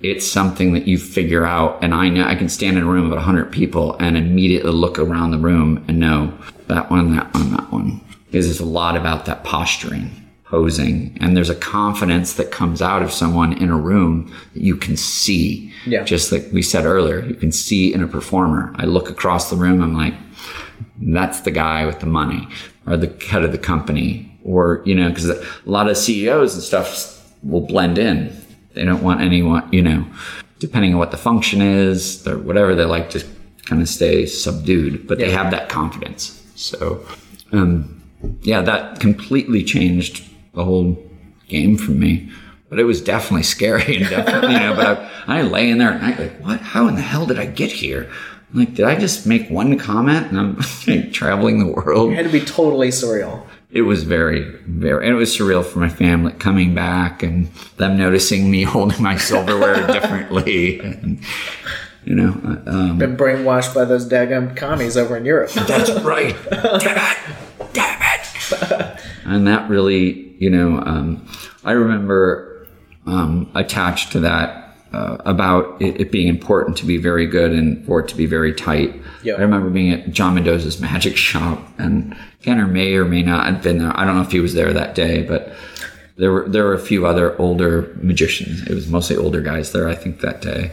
Gene DeVoe, who was a great St. Louis magician, um, Brother John Hamman, and all these guys. But John Mendoza was there, and I uh, he I, I met John at a um, I bought a trick that had um, a move in it that nobody basically knew or very few people seemed to know during that time. So I, I finally get around a magic club and you know people were asking um, I, I, was I, I bought this manuscript and I spent at that time. I was 14 almost 15 probably 14 and I bought a manuscript that was $65 back in 1984 and that is a lot of money as a busboy $84 like, you were lucky if you got $9 $12 walking out of a restaurant as a busboy right Yeah. back then lucky, right? Minus the magic, minus doing the magic, but just as a busboy.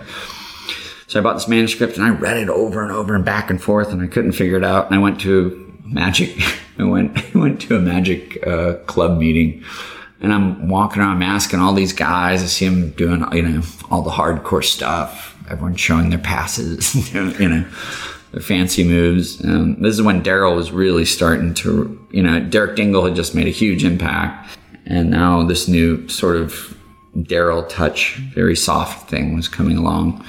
And um, I was asking people, "Ah, I don't know what that move is. I they're like, well, there's one guy that knows here, like, but he's an asshole. and so being a teenager, you know, yeah, he's beelined right to Mendoza. and I sat down with him and he took the time to sit down with me and he opens the page and I go, swear, Mr. Mendoza, I read, I read, you know, read this manuscript and there's something missing. There's got to be something missing. And I go, it's around page 12, you know, and he starts flipping through it. It was one side. It wasn't even double sided, man, you know, double printed page. Like, he's flipping through and he stops and he looks back and forth. And He's like, you know what, kid? He's like, you're right. There's no way you can do the routine the way this is written. He's like, and this is horribly written. He's like, I go, well, I don't understand this grip or this move, you know. So he ends up showing me. And then years later, I, uh, a couple, you know, uh, yeah, maybe a year and a half. So I have this magic shop. You should come down, whatever. So I went by, but I never asked to learn any of its effects ever. So I finally get the courage up to ask to learn ambitious one, two, three, four, five, right? And uh, his version of triumph, basically. Um, because I'd been showing him stuff and all that. And he's like, all right. He's like, here's the deal. I'll show this to you once. And he's like, if you ever explain, if you ever ask me to teach you the same trick twice, I'm never going to show you anything again. Because He's like, and if you have the balls to show it back to me, it better be perfect or I'll never show you anything again. I'm like, what? And he's like, now go across the street and get me a sloppy Joe. so I, I go, okay. And I just run out the door and, you know, I kind of hear this little laughter behind me, you know, with the other old guys that were hanging out. Yeah. But I don't really think anything of it. So I, so anything from that point on when John taught me something, I learned it flawlessly and perfectly, not knowing until probably at least 15 years later, I brought the story up to him. He's like, I sort of remember that. I don't know if it was quite like that. I'm like, oh, it was definitely like that. and it was, you know, he's like, man, I was just fucking with you. he's like, I was just, they were, he was just giving me shit, you know. He's like, but the problem was you actually did become a perfectionist or sort of a perfectionist. So everything you did show back to me was flawless. And I was like, well, I don't want to ruin the treat. you know, and stop me like, we were just messing with you. You don't have to work so hard. Yeah. Because I would like get nervous and shake every time I had to work for him. you know, and just like, okay, I'm going to try to show you something. Like that. to this day, that guy still makes me nervous. But, but, um, uh, yeah, that was a, a funny lesson that, so that's when, you know, getting back to Europe, that's why when I was over there at that time, I already was studying with John and made sure that everything was very tight because brother John was the same. Brother John was pretty, he was a school teacher. So he, you know, he, he yeah, he wasn't cussing, but he was definitely, if you're going to learn something, you know, brother John has one of the best styles that is way, way under recognized. Yeah. That's the tempo at which he works very slowly and he's created more original plots in card magic than anyone that I know of. And somebody can call in and correct this later, write in and correct, but just really good thinking. And there's a lot of undiscovered Brother John stuff that's sitting in those books. Like, mm. so it, so in the end, it was from learning from these people that I, I St. Louis had just one of the most amazing groups of magicians uh, there's so many guys there growing up where everyone was really good. Yeah. Like it was like a real scene. Every, you didn't want to miss the magic meeting and sitting with these guys till three and four in the morning. You know, they call my mom on a payphone like, "Oh, we'll bring Chris home. Don't worry." you know, he's got a stripper on his lap. but it was man, it was a really a community, Yeah. a brotherhood Yeah. You know, where people were tight and helped each other out. And it wasn't like, ooh, you know, all this arrogance. I mean, people are arrogant, but not to the level that I think it's reached today. I went to my first magic meeting in St. Louis. really? Yeah. Assembly 8? Assembly 8. yeah. Uh, Randy Kalin took me. yeah. Yeah. That's where I met Harry Monty and That's where I met Harry. Derek too. Daniels, all these guys that were just. Derek Daniels was this great, is still very good, but softy, just had his own kind of. He had this confidence that he brought to close up magic that was very. Um, I would, you know, he was like a lot like Daryl, a lot like Daryl, but um, wasn't his his approach because he was black. His approach had to be a little different with layman. You know, again, St. Louis is Yeah. a lot of prejudice, a lot of racism. So he just had to, he had this nonchalant way of approaching tables and this confidence when he would do something. Ho, ho, he just had this laugh, you know, like Daryl, where it's like you're just, you're doing something. And, oh, hey, uh, you're amazed by your own magic Yeah. part of the time. But, uh, uh, Derek was a really good, you know, te- there were so many teachers along the way Yeah. you know. And then later, the big, you know, Troy was the next big, where it was like, "Whoa, what are you doing? What are you doing? What are you doing?" um, When did you get out get out of. of St. Louis? Oh, I left in 1999, I think. Yeah, right around. I moved to Scottsdale uh, for a year, and then came to LA. That was the next. Started dating an actress here at the time, and and she's like, "Why don't you get a TV show?" I don't know. Why don't I get a TV show? You know? but I was in Scottsdale when I created the FISM Act, and then, then I basically I moved here, and within a year and a half, got the first series, which was very lucky and fortunate um, for that to happen. Uh, you you learn. I, I really my intention with television magic was to really bring some really great close up and great innovative ideas to the table And when you get in, unless you're, you know, one of the Davids, as they call them, where you have full control, you realize, man, it is, it's, they want to start editing and cutting things out and not let, you know, you can show a TV producer something like, that's the best trick I've ever seen. And then, yeah, they might end up seeing how it's done at some point and like, well, that's obvious. Well, I, I know, but that doesn't matter. You said it was the best trick you've ever seen. Yeah. You know what? We had to cut that from the show. I'm like, what? That was the, you know, and you start to realize you don't have control Yeah. Unless you have you're one of those guys where you get to you do get to call almost all the shots. I mean i, I think that even you know um, copperfield really he ended up having he had full control of everything because of the way he built things up. And it's it's definitely different with in a close-up versus stage. But he you know it was a game changer where he went in and he was putting his own money in for some of those specials to make sure that they look exactly what his vision was. He Yeah. truly is a visionary and had that, I want it to look this way, you know, and, and Don Wayne was one of those people that just blows your mind where he was capable. This guy was just capable of creating these things, you know, and, uh, as a team, they worked so, it was amazing to watch what came out of that thinking of the vision from one and the other, you know, being able to understand what someone's vision is and then create that and make that happen. It was like, wow, it was mind blowing to watch. And they were able to, you know, able to make that look exactly the way it was supposed to. And that was a thing that you, uh, with, you know, that was one, I think Copperfield's biggest selling, big, big selling points was that whatever you saw on TV, it's like, come see the live show because you were seeing it. Now, all these guys, like, I think if you total it up, and I'm, I'll let people do their own numbers on this, but most of the TV magic now, it's around 87% of what they do on TV, they cannot do live. Yeah. Uh, You know, it was at 92% one time. it's got adjusted a little bit, but I'm watching like, you can't do that. You can't. So ticket sales don't work, right? If you're just trying to be a TV magician, you're, you're just on TV and that's it. But the, what you run into is they want to see the stuff on television that you did in, person. in the show. Yeah. Right. So if you use a little cheat, that's always the trick they want to see, you know, they Yeah. go, I want you to float in my house or do this and this. And you can't do that. They don't want to pay you, you know. Well, and even worse, they see somebody do something on TV and then they want you to do it.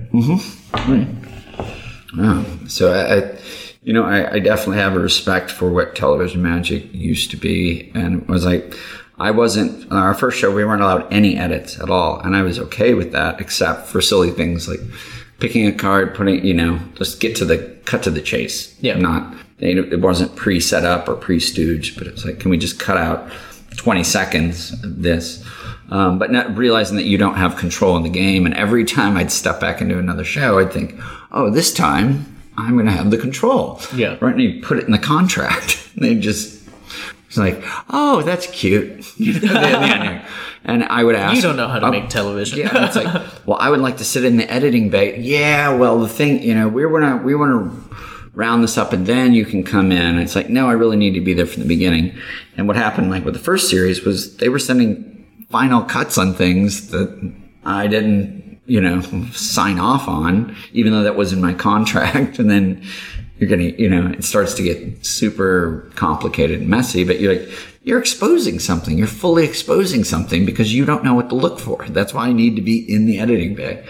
So I've decided basically I'm not doing, you know, um, I won't be doing any more of uh, TV magic, so to speak, until um, it's exactly what I want. And I do know, you know, that will be happening, but it's uh, to be announced Yeah. to be date to be announced later. But so things look exactly what I want, and where the audience feels they feel the magic, and they not just from reactions, but it's but the viewers at home really you you feel and they connect what we were talking about earlier that you exude that you can. Re- it's clear that you're really doing this. That it's not something just so absurd and so ridiculous that it can't be done. So I think it's returning to that a little bit with you know what we're seeing with a bunch of the live shows and DelGaudio doing and Helder doing their things, you know, on their own, which is great. You know, they're both created their own thing at this point. Um, but yeah, it's that it's gonna it's gotta come back to more of a Ricky Jay style format. Yeah. Instead of just being a showman, you know. Hey, it's like Talk about Liar Liar a little bit. oh liar liar. Oh, 'Cause I saw you lecture on it at all right. Oh, well, yeah. Oh, yeah. So I mentioned this. Barely, yeah. So um, I'm probably I'm going to be doing the routine at the castle. I think uh, August 14th through the 20th, whatever. But the idea was uh, it's inspirations, and you know you hear of all the greats. They talk about who inspired them, and it's some people are inspired by music, some are by movies, whatever, whatever. So I, for me, was there's certain effects that I couldn't ever put my finger on, like why they worked or didn't work, or um, so I started to look for movies for that pacing and that timing, that arc in a trick. And one of those for me was multiple card selection. Right? There's there's so much work out there. Steve Spill, you know, I didn't realize he was doing that at the Jolly Jester years ago. And Sheets and Paul Cummins and Doc and you know these guys that have really good versions. But the the trick, if you have ten cards selected, the audience knows you're going to find Yeah. you're going to find all the cards after the third one. So for me was the, the challenge became how do I create this? How do I change this so that there is a value and a weight to each card, like for the audience member. And when I first heard about Doc doing the, this is funny because the ending of my version was because I misunderstood what I read about Doc Eason's version. That's how my ending was created Yeah. and it, it uh, um, because I heard that he remembered everyone's name Yeah. along with the card, right? I'm like, ah, but I, in my head, I imagined it like, and that's Jack and Mary's and Charlene's and Cheryl's and Tina's and Christie's, you know. Yeah. I, I thought it was like that.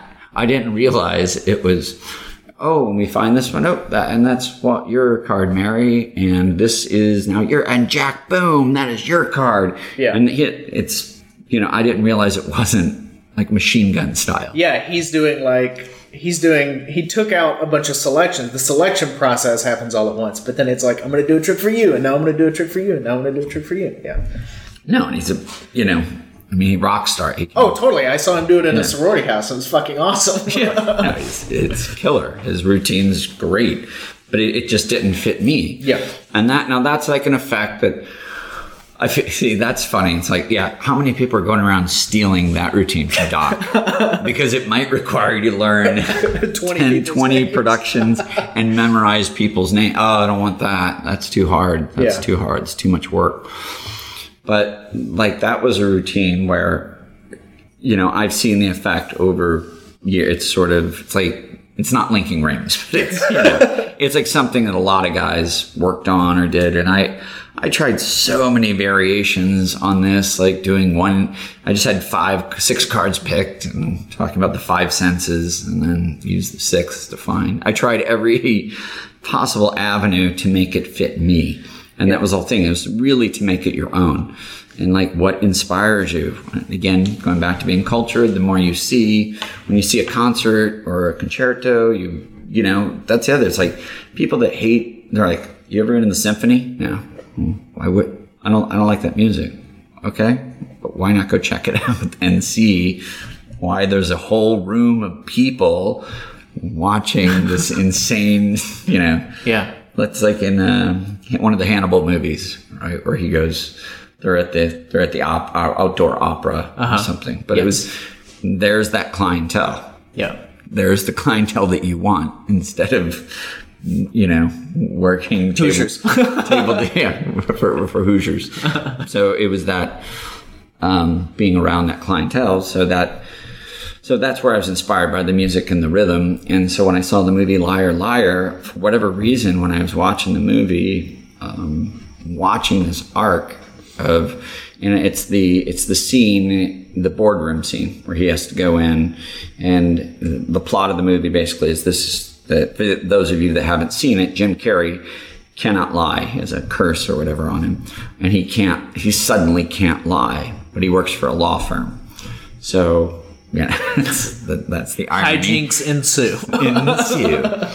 But the, his boss, who's trying to become partner, this uh, lady, she realizes he can't lie. So she brings him into the boardroom to try to embarrass him in front of everyone. And for whatever reason, when I saw this, I just saw every face as a playing card, you know, or someone having a card selected. So he goes in and it's like, and because they kind of come into the meeting, they bust into the meeting, right? And it's like, Jim here would like to say he has something. Why don't you tell the CEO what you think of him? And he's like, ah, and he can't lie. Yeah. He can't even shut up. Like he actually has to tell the truth, right? So he's like, you are a such and such pontificating asshole, or Yeah. and it's quiet, and he, he's rolling. The CEO's like, what did he, you know? What the fuck did he just say? Kind of. So there's your dramatic buildup for the first card, right? But it was this, and then instead of the CEO saying you're fired. He's like, oh, I get it. You're roasting me. He's like, do everybody. And so now the game, right? So you have this big build up. Like, so that first card for me was make that so impossible, like not impossible, but just really strong. Yeah. Where that first card is revealed. And then what Jim Carrey does is he goes uh, down, there's four people on each side of the table and each person, it gets shorter and shorter, his description. So to me, the, it was the pacing of the trick of they know you're going to find the other cards. Yeah. Right. But if you make it in the first one really interesting, you make the next one interesting, not a quick. Because if you, you do it backwards, where you're just finding them super fast and then try to build up to the slow thing, for me, for me, that doesn't work. But for him, it was, or or in the movie, it'd be a few, three sentences. You know, um, Mary, you, you stand in the janitor's closet and drink gin during the day, you know, blah, blah, blah, boom. And then he goes and roasts the next person and it becomes shorter and shorter. And then there's a pause where he has to go to the other side of the table. And there's your breather crimp, so to speak, in the, in the middle of the trick. And he ends up and he goes the other side and now it goes from three words to two words to, you know, bitch, boom. And he's, you know, he, it's like bam, bam, bam, you know, this build up. So I liked, I liked the pacing of that. The, you, you're starting with the importance and making those first few meaning, like, so they want, they don't care if you're going to find the rest. Yeah.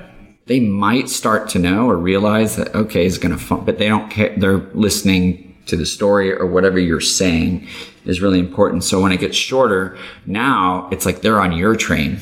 They're trying to keep up with you now. And it's like, and yours and bam and bam. So my ending was, um, basically what I thought Doc did from the beginning. So my ending is that all, and I'm not really using the names during the trick. I, I remember everyone's name, right? But I'm, and I maybe some of the time I do. Okay, okay, Mary and Jack, you know, but it's not. I'm not trying to. It's not obvious to them that you're memorizing their names. Right. Yeah. So when I come around at the very end, uh, the last card, um, I re, you know, I'm, I'm basically doing a version of card and wallet, right? And I take it, I take the envelope out and I pull it out, and that um, I basically do a long card from a short envelope. So it's very magical because long card, no matter what, it doesn't matter how cheesy, it wor- it brings a room because it's you're altering their perception of a playing card. Yeah. Right. It's like it's a three and now it's a ten. You know, That's what long. your, your pamphlet is just long card tricks. yeah That's it. All the best uses. So as I pull that, slowly pull that out, that gets a because people, you're down to the last card. You've been going bam, bam, bam, bam, and wait, and I reach in my wallet and I rip this open, and the last card is you, your, you know, three of spades, and and they're like. No! Boom! Big laugh. Whatever. Yeah. Pause because you're on this momentum. You're going up, up, up, up, up. Magician in the back heckles. It's in his ass. Right. Boo. Seen this one. Seen it before. So as that then it turns into long card. Um, and you spread your arms and then sort of applause yeah. stature. And now the other nine cards that were already revealed earlier are in the envelope. And now I go back around the room. And I go, and that's Mary's and Jack's and Cheryl's and Charlene's and Richard's and Robert's and Jason and Chris.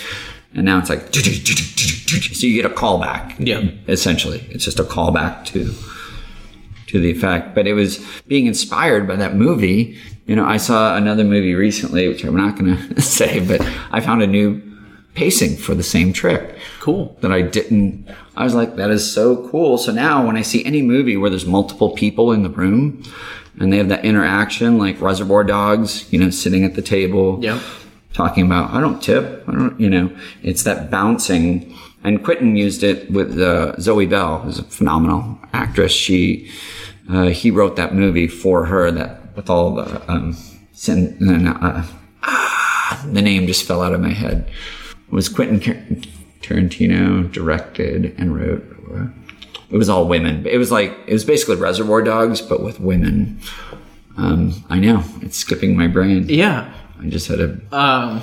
I've, Anyway. but so so anytime i see a room uh, in a movie where Yeah. there's multiple people it's like how they bounce off of each other right? And that helps you create tie-ins. When you see someone say something there's your callback.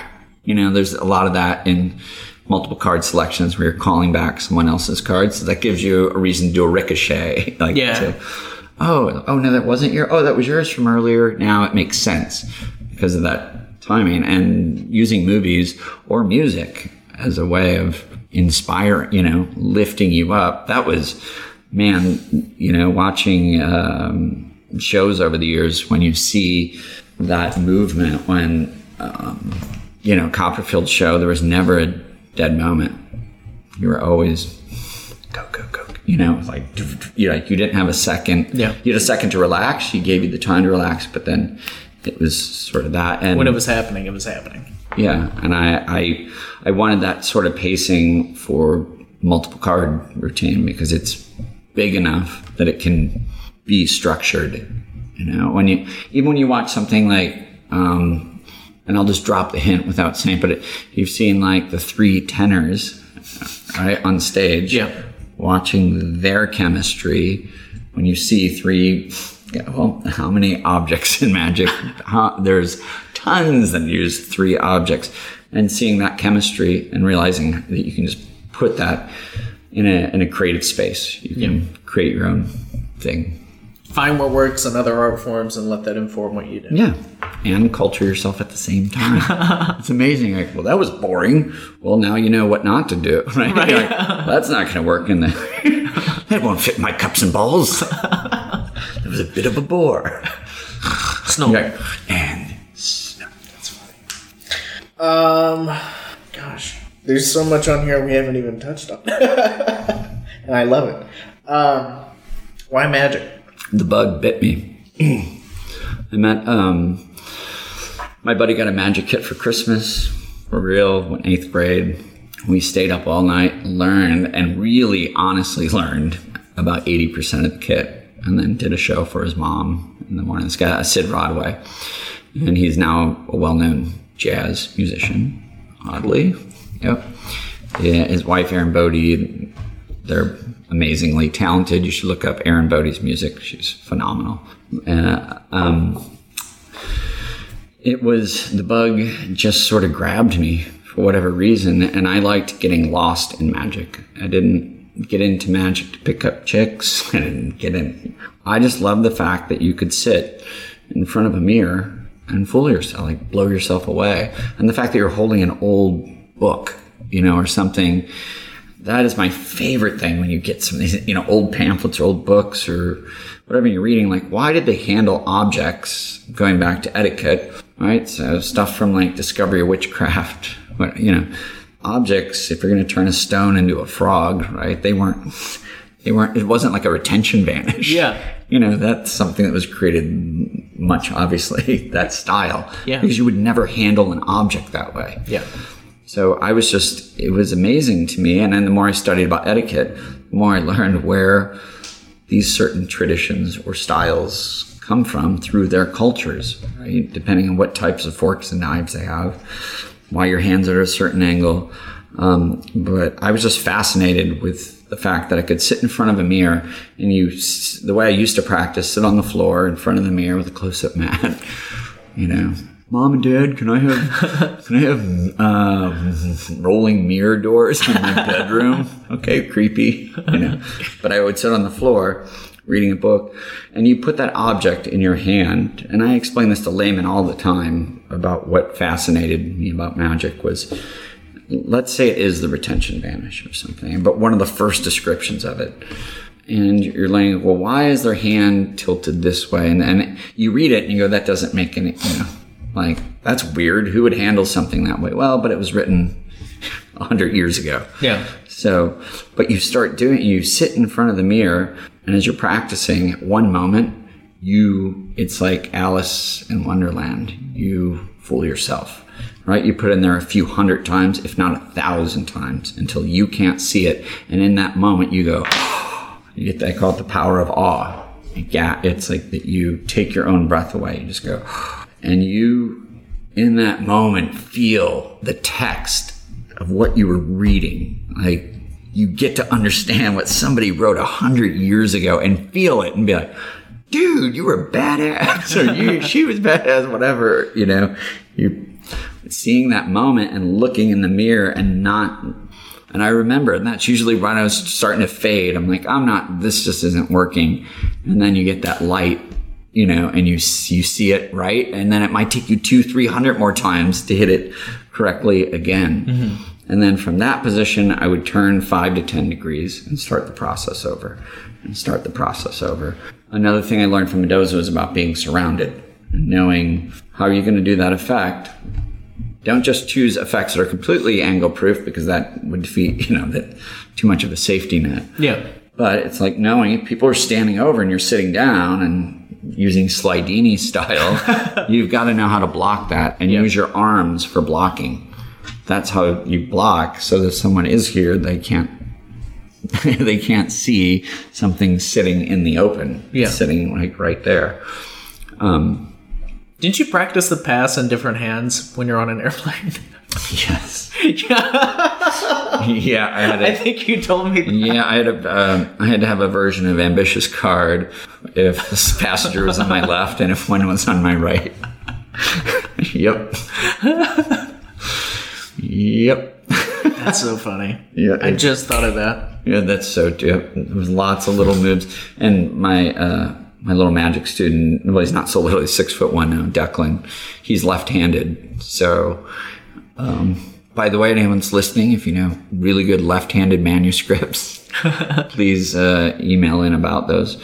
But Declan, I'm relearning basically everything, starting with, you know, now now you see it, now you don't. Bill Tarr's book with illustrations are great. You know, that's like a classic that many people I'm sure have mentioned, but it's it was so easy to learn from. So basically with Declan, I'm learning everything everything that I knew before. I'm learn relearning from the very basics with my left hand, switching everything around. That's exciting. It is exciting. It's really difficult. it is really difficult. It's not so. You're just been doing this for you know spreading doing the lapel spread from this hand for so many years, but to really learn those moves and understand the misdirection changes, all the angles change. It was very wow. It's pretty. Has that reinvigorated you? Yep, absolutely. Yeah, and it really started to make me think differently about misdirection and understanding what it take what it means to be a lefty and how for a left-handed person certain gestures don't work because it's so common right everyone you shake no matter what you shake with your right hand Yeah. so there's certain gestures that aren't so they don't flow naturally for you you know and in order for that to work for an audience it's got to you got to do it enough again thousands of times until it becomes natural and you get that flow here to you know Yeah. that's what I like about Goshman stuff. You know, it's like back and forth, back and forth. Mm. I was about to say something else. I've, mm, mm, about plot. No, I've lost the plot again. Did you ever get really burnt out? Absolutely. Multiple times or just like one big time? multiple times. Multiple times. Why? Um, and then how'd you come out of it? that is, I think, the first time that that happened, it really scared the shit out of me. I mean, like, all right, I have to go get a job because I didn't want to look at it. I didn't want to watch it. I didn't want to see it. I didn't want to pick up, you know. And Bob Kohler actually gave me really great advice, you know, um, at that time. And he's like, put it down. Put it down. Do enough that you can pay your bills and you can work, or do a few more shows and then just put it down so that you have, you know, you're spending money. But just put it away. Don't even, don't hang out with magicians. Go back into the, you know, The real world. real world. and I did that, and uh, it came back, you know. But I really didn't know what was going to happen. I didn't know if it was going to. It fortunately did, but it happened again, and then it happened a third. I just came out of a probably year and a half burnout. Where I was like, "Ah, I don't want to do this anymore. And I had some other TV offers, and I was like, I I'm not in it right now. um, I just that's not what I want to do. Right? Yeah. You know, um, but it always does come back. You just have to put it to rest. But it's scary as hell, man. When you're like, yeah, you know, uh, and that's something in magic that's important too. Is that the friendships that we make? It really is a brotherhood. You know that you have magic buddies where you don't just talk magic. yeah. You know, I uh, I remember at another point that I thought, you know, um, I could be right or wrong, but I think, you know, Homer was going through a burnout phase at one point, and he just openly said, you know, could we just not talk about magic? I was like, no problem, dude, and that was it. It was dropped because we had other things, because we'd been cultured and other things, and into cooking, and you know, there were and movies. What it's there's other things to talk about, so it doesn't. You can still hang out with your magic buddies, but it's it doesn't have to be like, come on, come on. Because what you don't want to hear when you're in a burnout phase is, come on, do something. Do something. Like, fuck, you know, I hate you. Um, so it's that you know knowing that it does come back. It always comes back. I think it's just being able to step away from it. And if you don't step away from it, I know maybe it. I don't know. I because I've never tried that approach of Yeah. staying really staying involved in the magic community.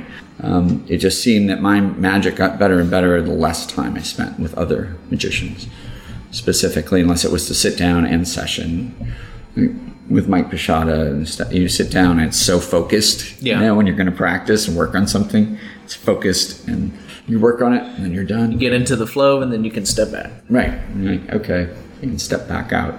Yeah, th- those moments are without doubt not easy. And that last one was, you know, a year and a half run. It was like, it was hurting. Like, oh man, this is coming back? Am I done? Am I done with magic? You know, it challenges you every time. But every time that happens, I come back 10 times stronger and more creative. For sure. So, yes. I think it's kind of like a maybe like a like a build up, and then when you come back in, it just flows out like a dam breaking.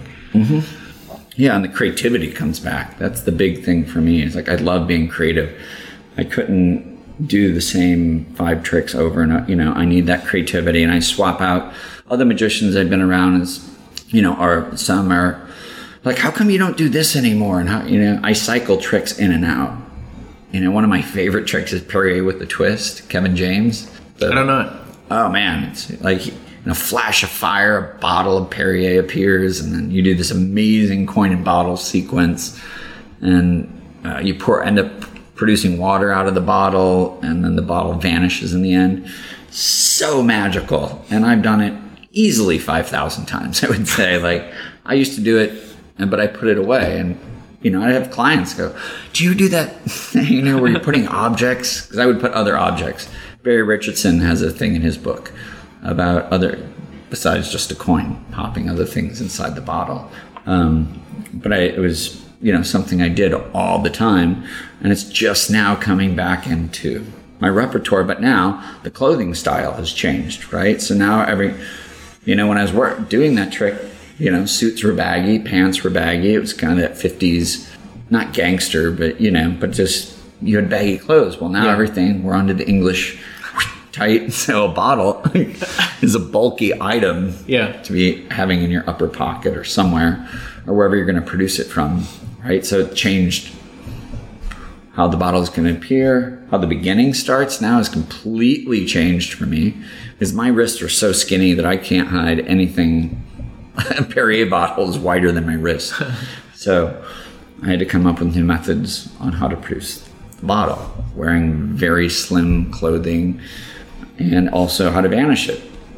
So that method had to change. Um, but that's something that has come back into that circulation, and that keeps me excited about magic, about bringing putting something down. I mean, that's one of the best things when you jam on something, you feel like you're forced to find an ending. You don't have to. You can just you can put it down. Just put it down, and then you know it'll be that prop or gimmick might be sitting on a shelf, and one day you just walk by that, you know, and you go, bam, and there it is. Like it was so obvious. How didn't I think of that? You know, like having little different ideas or ideas that you want to work on. Um, just writing down a simple idea and maybe flipping through. That's my my notebooks are my favorite. And it doesn't mean you know the uh, I did something recently I was going to post about, but I wanted to be careful. So I was watching a stand up show in Hollywood, Comedy or magic? comedy, and someone's sitting there with a notebook and just writing down all the best jokes and lines. And I call it the, uh, you know, open face sandwiches, open face roast beef, right, with the gravy and stuff. Yeah. I call it the uh, open face grab. I just reached over and ripped the page out of their notebook Nice. and left the club. Hey, motherfucker! And I'm yeah, dude, nope. no, not not today. and I didn't. That wasn't my right to really do that. But I literally, I hate when people steal ideas. Yeah. They blatantly take something, and I just couldn't stand it. I'm like, I'm trying to enjoy the show, and here you are writing down someone else's jokes. You know, the whole show, and I just, it just built up, and I was like, ah, that's you know. I remember people doing that at my show at the castle when I first started working there. Just saying like, oh, and their heads nodding like, great, you know, and they're literally just openly, they're not even hiding the notebook. They're just like, oh, great, you know, good one. What the fuck are you, you know? Clapping at all the wrong times. Yeah, right. I'm gonna remember that one. good, got that. So I just, you know, I call it the open face grab when you see someone stealing material. Those aren't yours. They're not mine either. Thanks for the notes. Thank you. I didn't know you were my secretary. That's- save these for later. yeah, exactly. Like, little alone time. you saved me so much time. I didn't have to record this. I didn't have to video record the show. So, yes, off on a tangent again. That's the whole point. So you never told the Buckingham Palace story. You said that you went twice, but you didn't really. Do you want to tell it or do you not want to tell it?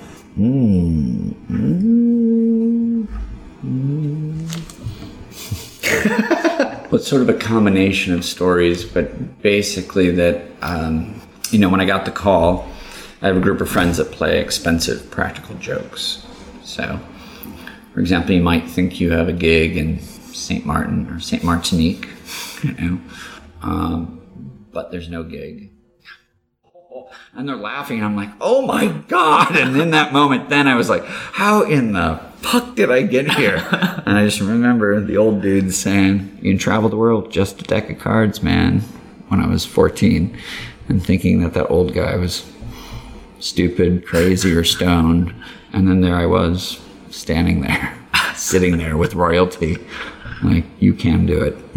Anything is possible with what we do. I feel lucky for that. the it. Was a nice? That sounded good. Sounded like a nice roundup. Uh, we end with just a couple of just a couple questions. Uh, who's your favorite comedian? Um, Bill Burr is up there. Eddie Izzard. Great. I have to give, yeah, Eddie's really good. Eddie has a style, again, someone I learned a lot from. He has this very Eric Mead style of knowing how to talk to your audience. Uh, Eric really taught me about, you know, when I used to work at the tower, he's like, oh, you can't pull out your coins for like 10 minutes. I'm like, 10 minutes? You lose your mind. He's like, okay, What am I gonna do? what am I gonna do? He's like, okay, three. You know, just get there's like the joke with the hundred dollar bill. I borrowed a hundred. Was it a fifty? Was it a twenty? You know, and he's like, fine. You know, you just saw the anxiety in my eyes. But Eric really, uh, really taught me how to really talk with my audience because I wasn't. I was doing shows, right? I was do do walk around, but I was doing more shows. So Eric really taught me that uh, the importance of remembering people's names and why you remember and how that connects you with the audience.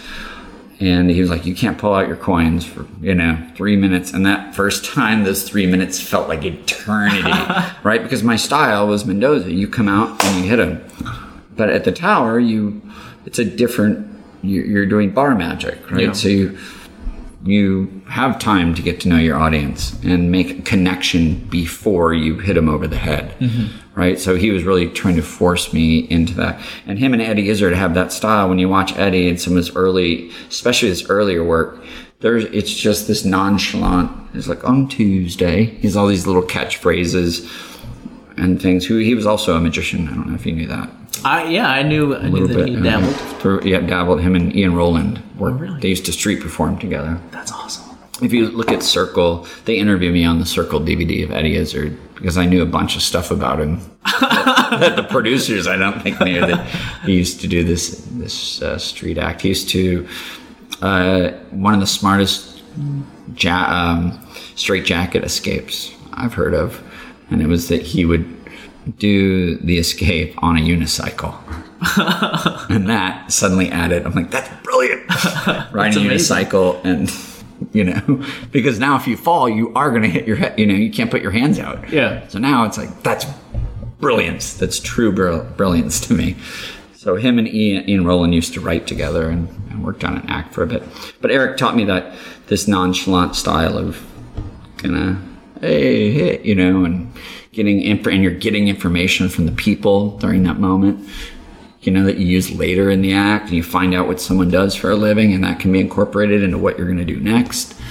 And um, yeah, so favorite comedians, yeah, it's like yeah. Well, George Carlin easily is the my favorite favorite ever ever ever.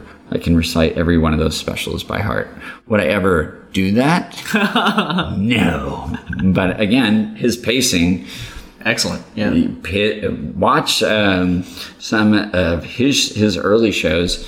He again had that structure that we talked about earlier of there's a little something for everyone, and that's why he's like, here's a you know here's something you'll never hear anyone say, and he does he does all this, and he just throws these little things in. And I remember Eric noticing that about my magic that I had a lot of little bits in between the actual effects Little texture pieces. yeah, just little kind of goofy things that didn't fit anywhere, but they were. It was just something that would grab someone else's eye in the room, a quick visual or something like that. So Carlin, I learned that structure. Yeah, so Carlin is yeah my first and foremost greatest yeah guy. Favorite film? Quiz show. Never heard of it. Yeah, um, uh, it's about the game scandal in the 1950s on NBC, and every uh, Ralph Fiennes is the lead in that. Amazing. Uh, Robert Redford directed it. It is I've watched it 50 times. Every single actor is bow. Like you're not like, well, that was a weak performance. Everyone, you just get lost in it, and it's really there's a really incredible scene where Ralph Fiennes has to face his father, and it is like it's heavy, and that's what I'm saying. Like you can pull from these things for magic. Like there were little things, and you see, you really get a glimpse into how what the television world is like, and what it's like to work in TV. You definitely get a glimpse as to what the real world of that industry is and how it works from corporate down to the cameraman down to the people involved so yeah quiz show awesome awesome awesome movie That sounds amazing. I'm gonna have to watch it. Um, favorite magic book? the one Didn't have to be no one. no no no i still love theater of the mind barry richardson as far as like great material that most people don't get or understand why it's so good but that is for stand up that are, there's no question that's I can go through that. You know, I still love the complete works of Derek Dingle. I love going through those old, you know, well, now they're considered old, but they weren't old at the time. Um, yeah, a lot of the there's just some really smart, good material because it it came like in the Book of John, like that was from somebody that was a worker that was really working and really, you know, so you knew that material was solid, and it wasn't just this clever thing. These were root, actual routines, structured routines. So, yes. best bite of food. Why do you ask? yeah, I'm just I'm going through the little list in my mind. Um, favorite non-magic book, or favorite jazz musician, or favorite whatever, favorite whiskey. Oh, I will tell you uh, my new favorite female magi- magician, or not mu- magician, musician. No, I sound like a layman. oh, you're a musician. Um, what do you play? Is this Niia, N I I A. And if you know, those of you who don't know who Sade is, you should. She was sort of this jazz, very hugely famous, and always stayed out of the press. It's hard to find anybody that ever talks smack about that woman, but just super classy and elegant. And a place here called um, Hotel Cafe off of um, Hollywood. I that's one of the things I love about here, where there's certain nights there's free shows, and I more female singers there have been discovered than almost anywhere in LA. Um, but it's going out and seeing. So uh, NIIA, she is the I would say the new Sade, where it's like Wow. this velvet voice, and I just saw her live at a KCRW concert again. There was a free every Thursday. They have free concerts. So why wouldn't you, instead of sitting at home, you know, some of these concerts like uh, at the pier are free on the beach. You can sit there with your cards and have your own picnic, do whatever, you know. But there's all these things that can inspire you. So when you go through those burnout phases, for me, it's finding those little things that your city has to offer you. See. Very cool. And then, what is your favorite moment of astonishment that you've ever received? Like the hardest time you were kicked in the head, fooled. Just your favorite memory of being wowed. I think seeing uh, Goshman, it was Goshman, that was the first one, where I was standing in the back, back of the room, and when he made the six-inch Chinese coin appear into the salt shaker, I'm in the back of the room, and I should be able to see that load. I should be able to see that, but that was where I first just went, pow, and it, you know, snapped my head off, basically. Amazing. Uh, and it was, and I saw the, the first magician I saw that was Bill Coomer. He's passed away now. He's from St. Louis, but he, my aunt, uh, and called my mom and asked if I can go to this bar, and because I was underage, obviously. But they, uh, I saw him, this guy do sleight of hand for the first time because I was buying every Nick Trost packet trick and trick deck, and I I remember saying that he did it, going to the magic shop and saying, because the first time I'd seen card to wallet. But, you know, when I was telling the guy at the magic shop that that was in, uh, that the wallet was on the table first, he's like, no, it wasn't. And I go, no, it definitely was. And he's like, no, it definitely wasn't. You're just remembering it that way. Here's the versions that we have. And I go, that's not what he did. He's like, yeah, it has to be one of these. And he wasn't. It, I was correct.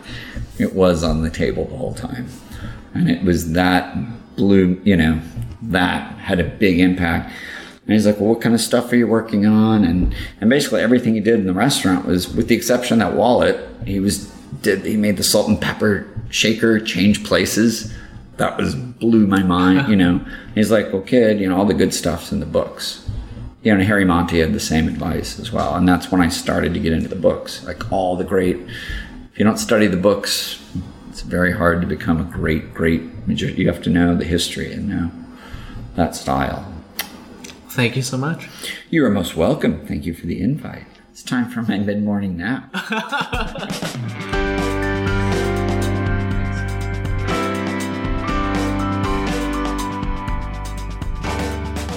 Thanks so much for listening to Magical Thinking. If you enjoyed the show, head over to patreon.com That's P-A-T-R-E-O-N dot com slash magical thinking and become a patron to support the show and get access to exclusive content. Feel free to interact with me on Patreon, through the Facebook group, which you can find by searching Magical Thinking, or by emailing podcast at artofmagic.com. Follow us on all the social media channels and tune in every Thursday for a new episode. I'll see you next Thursday. Cheers.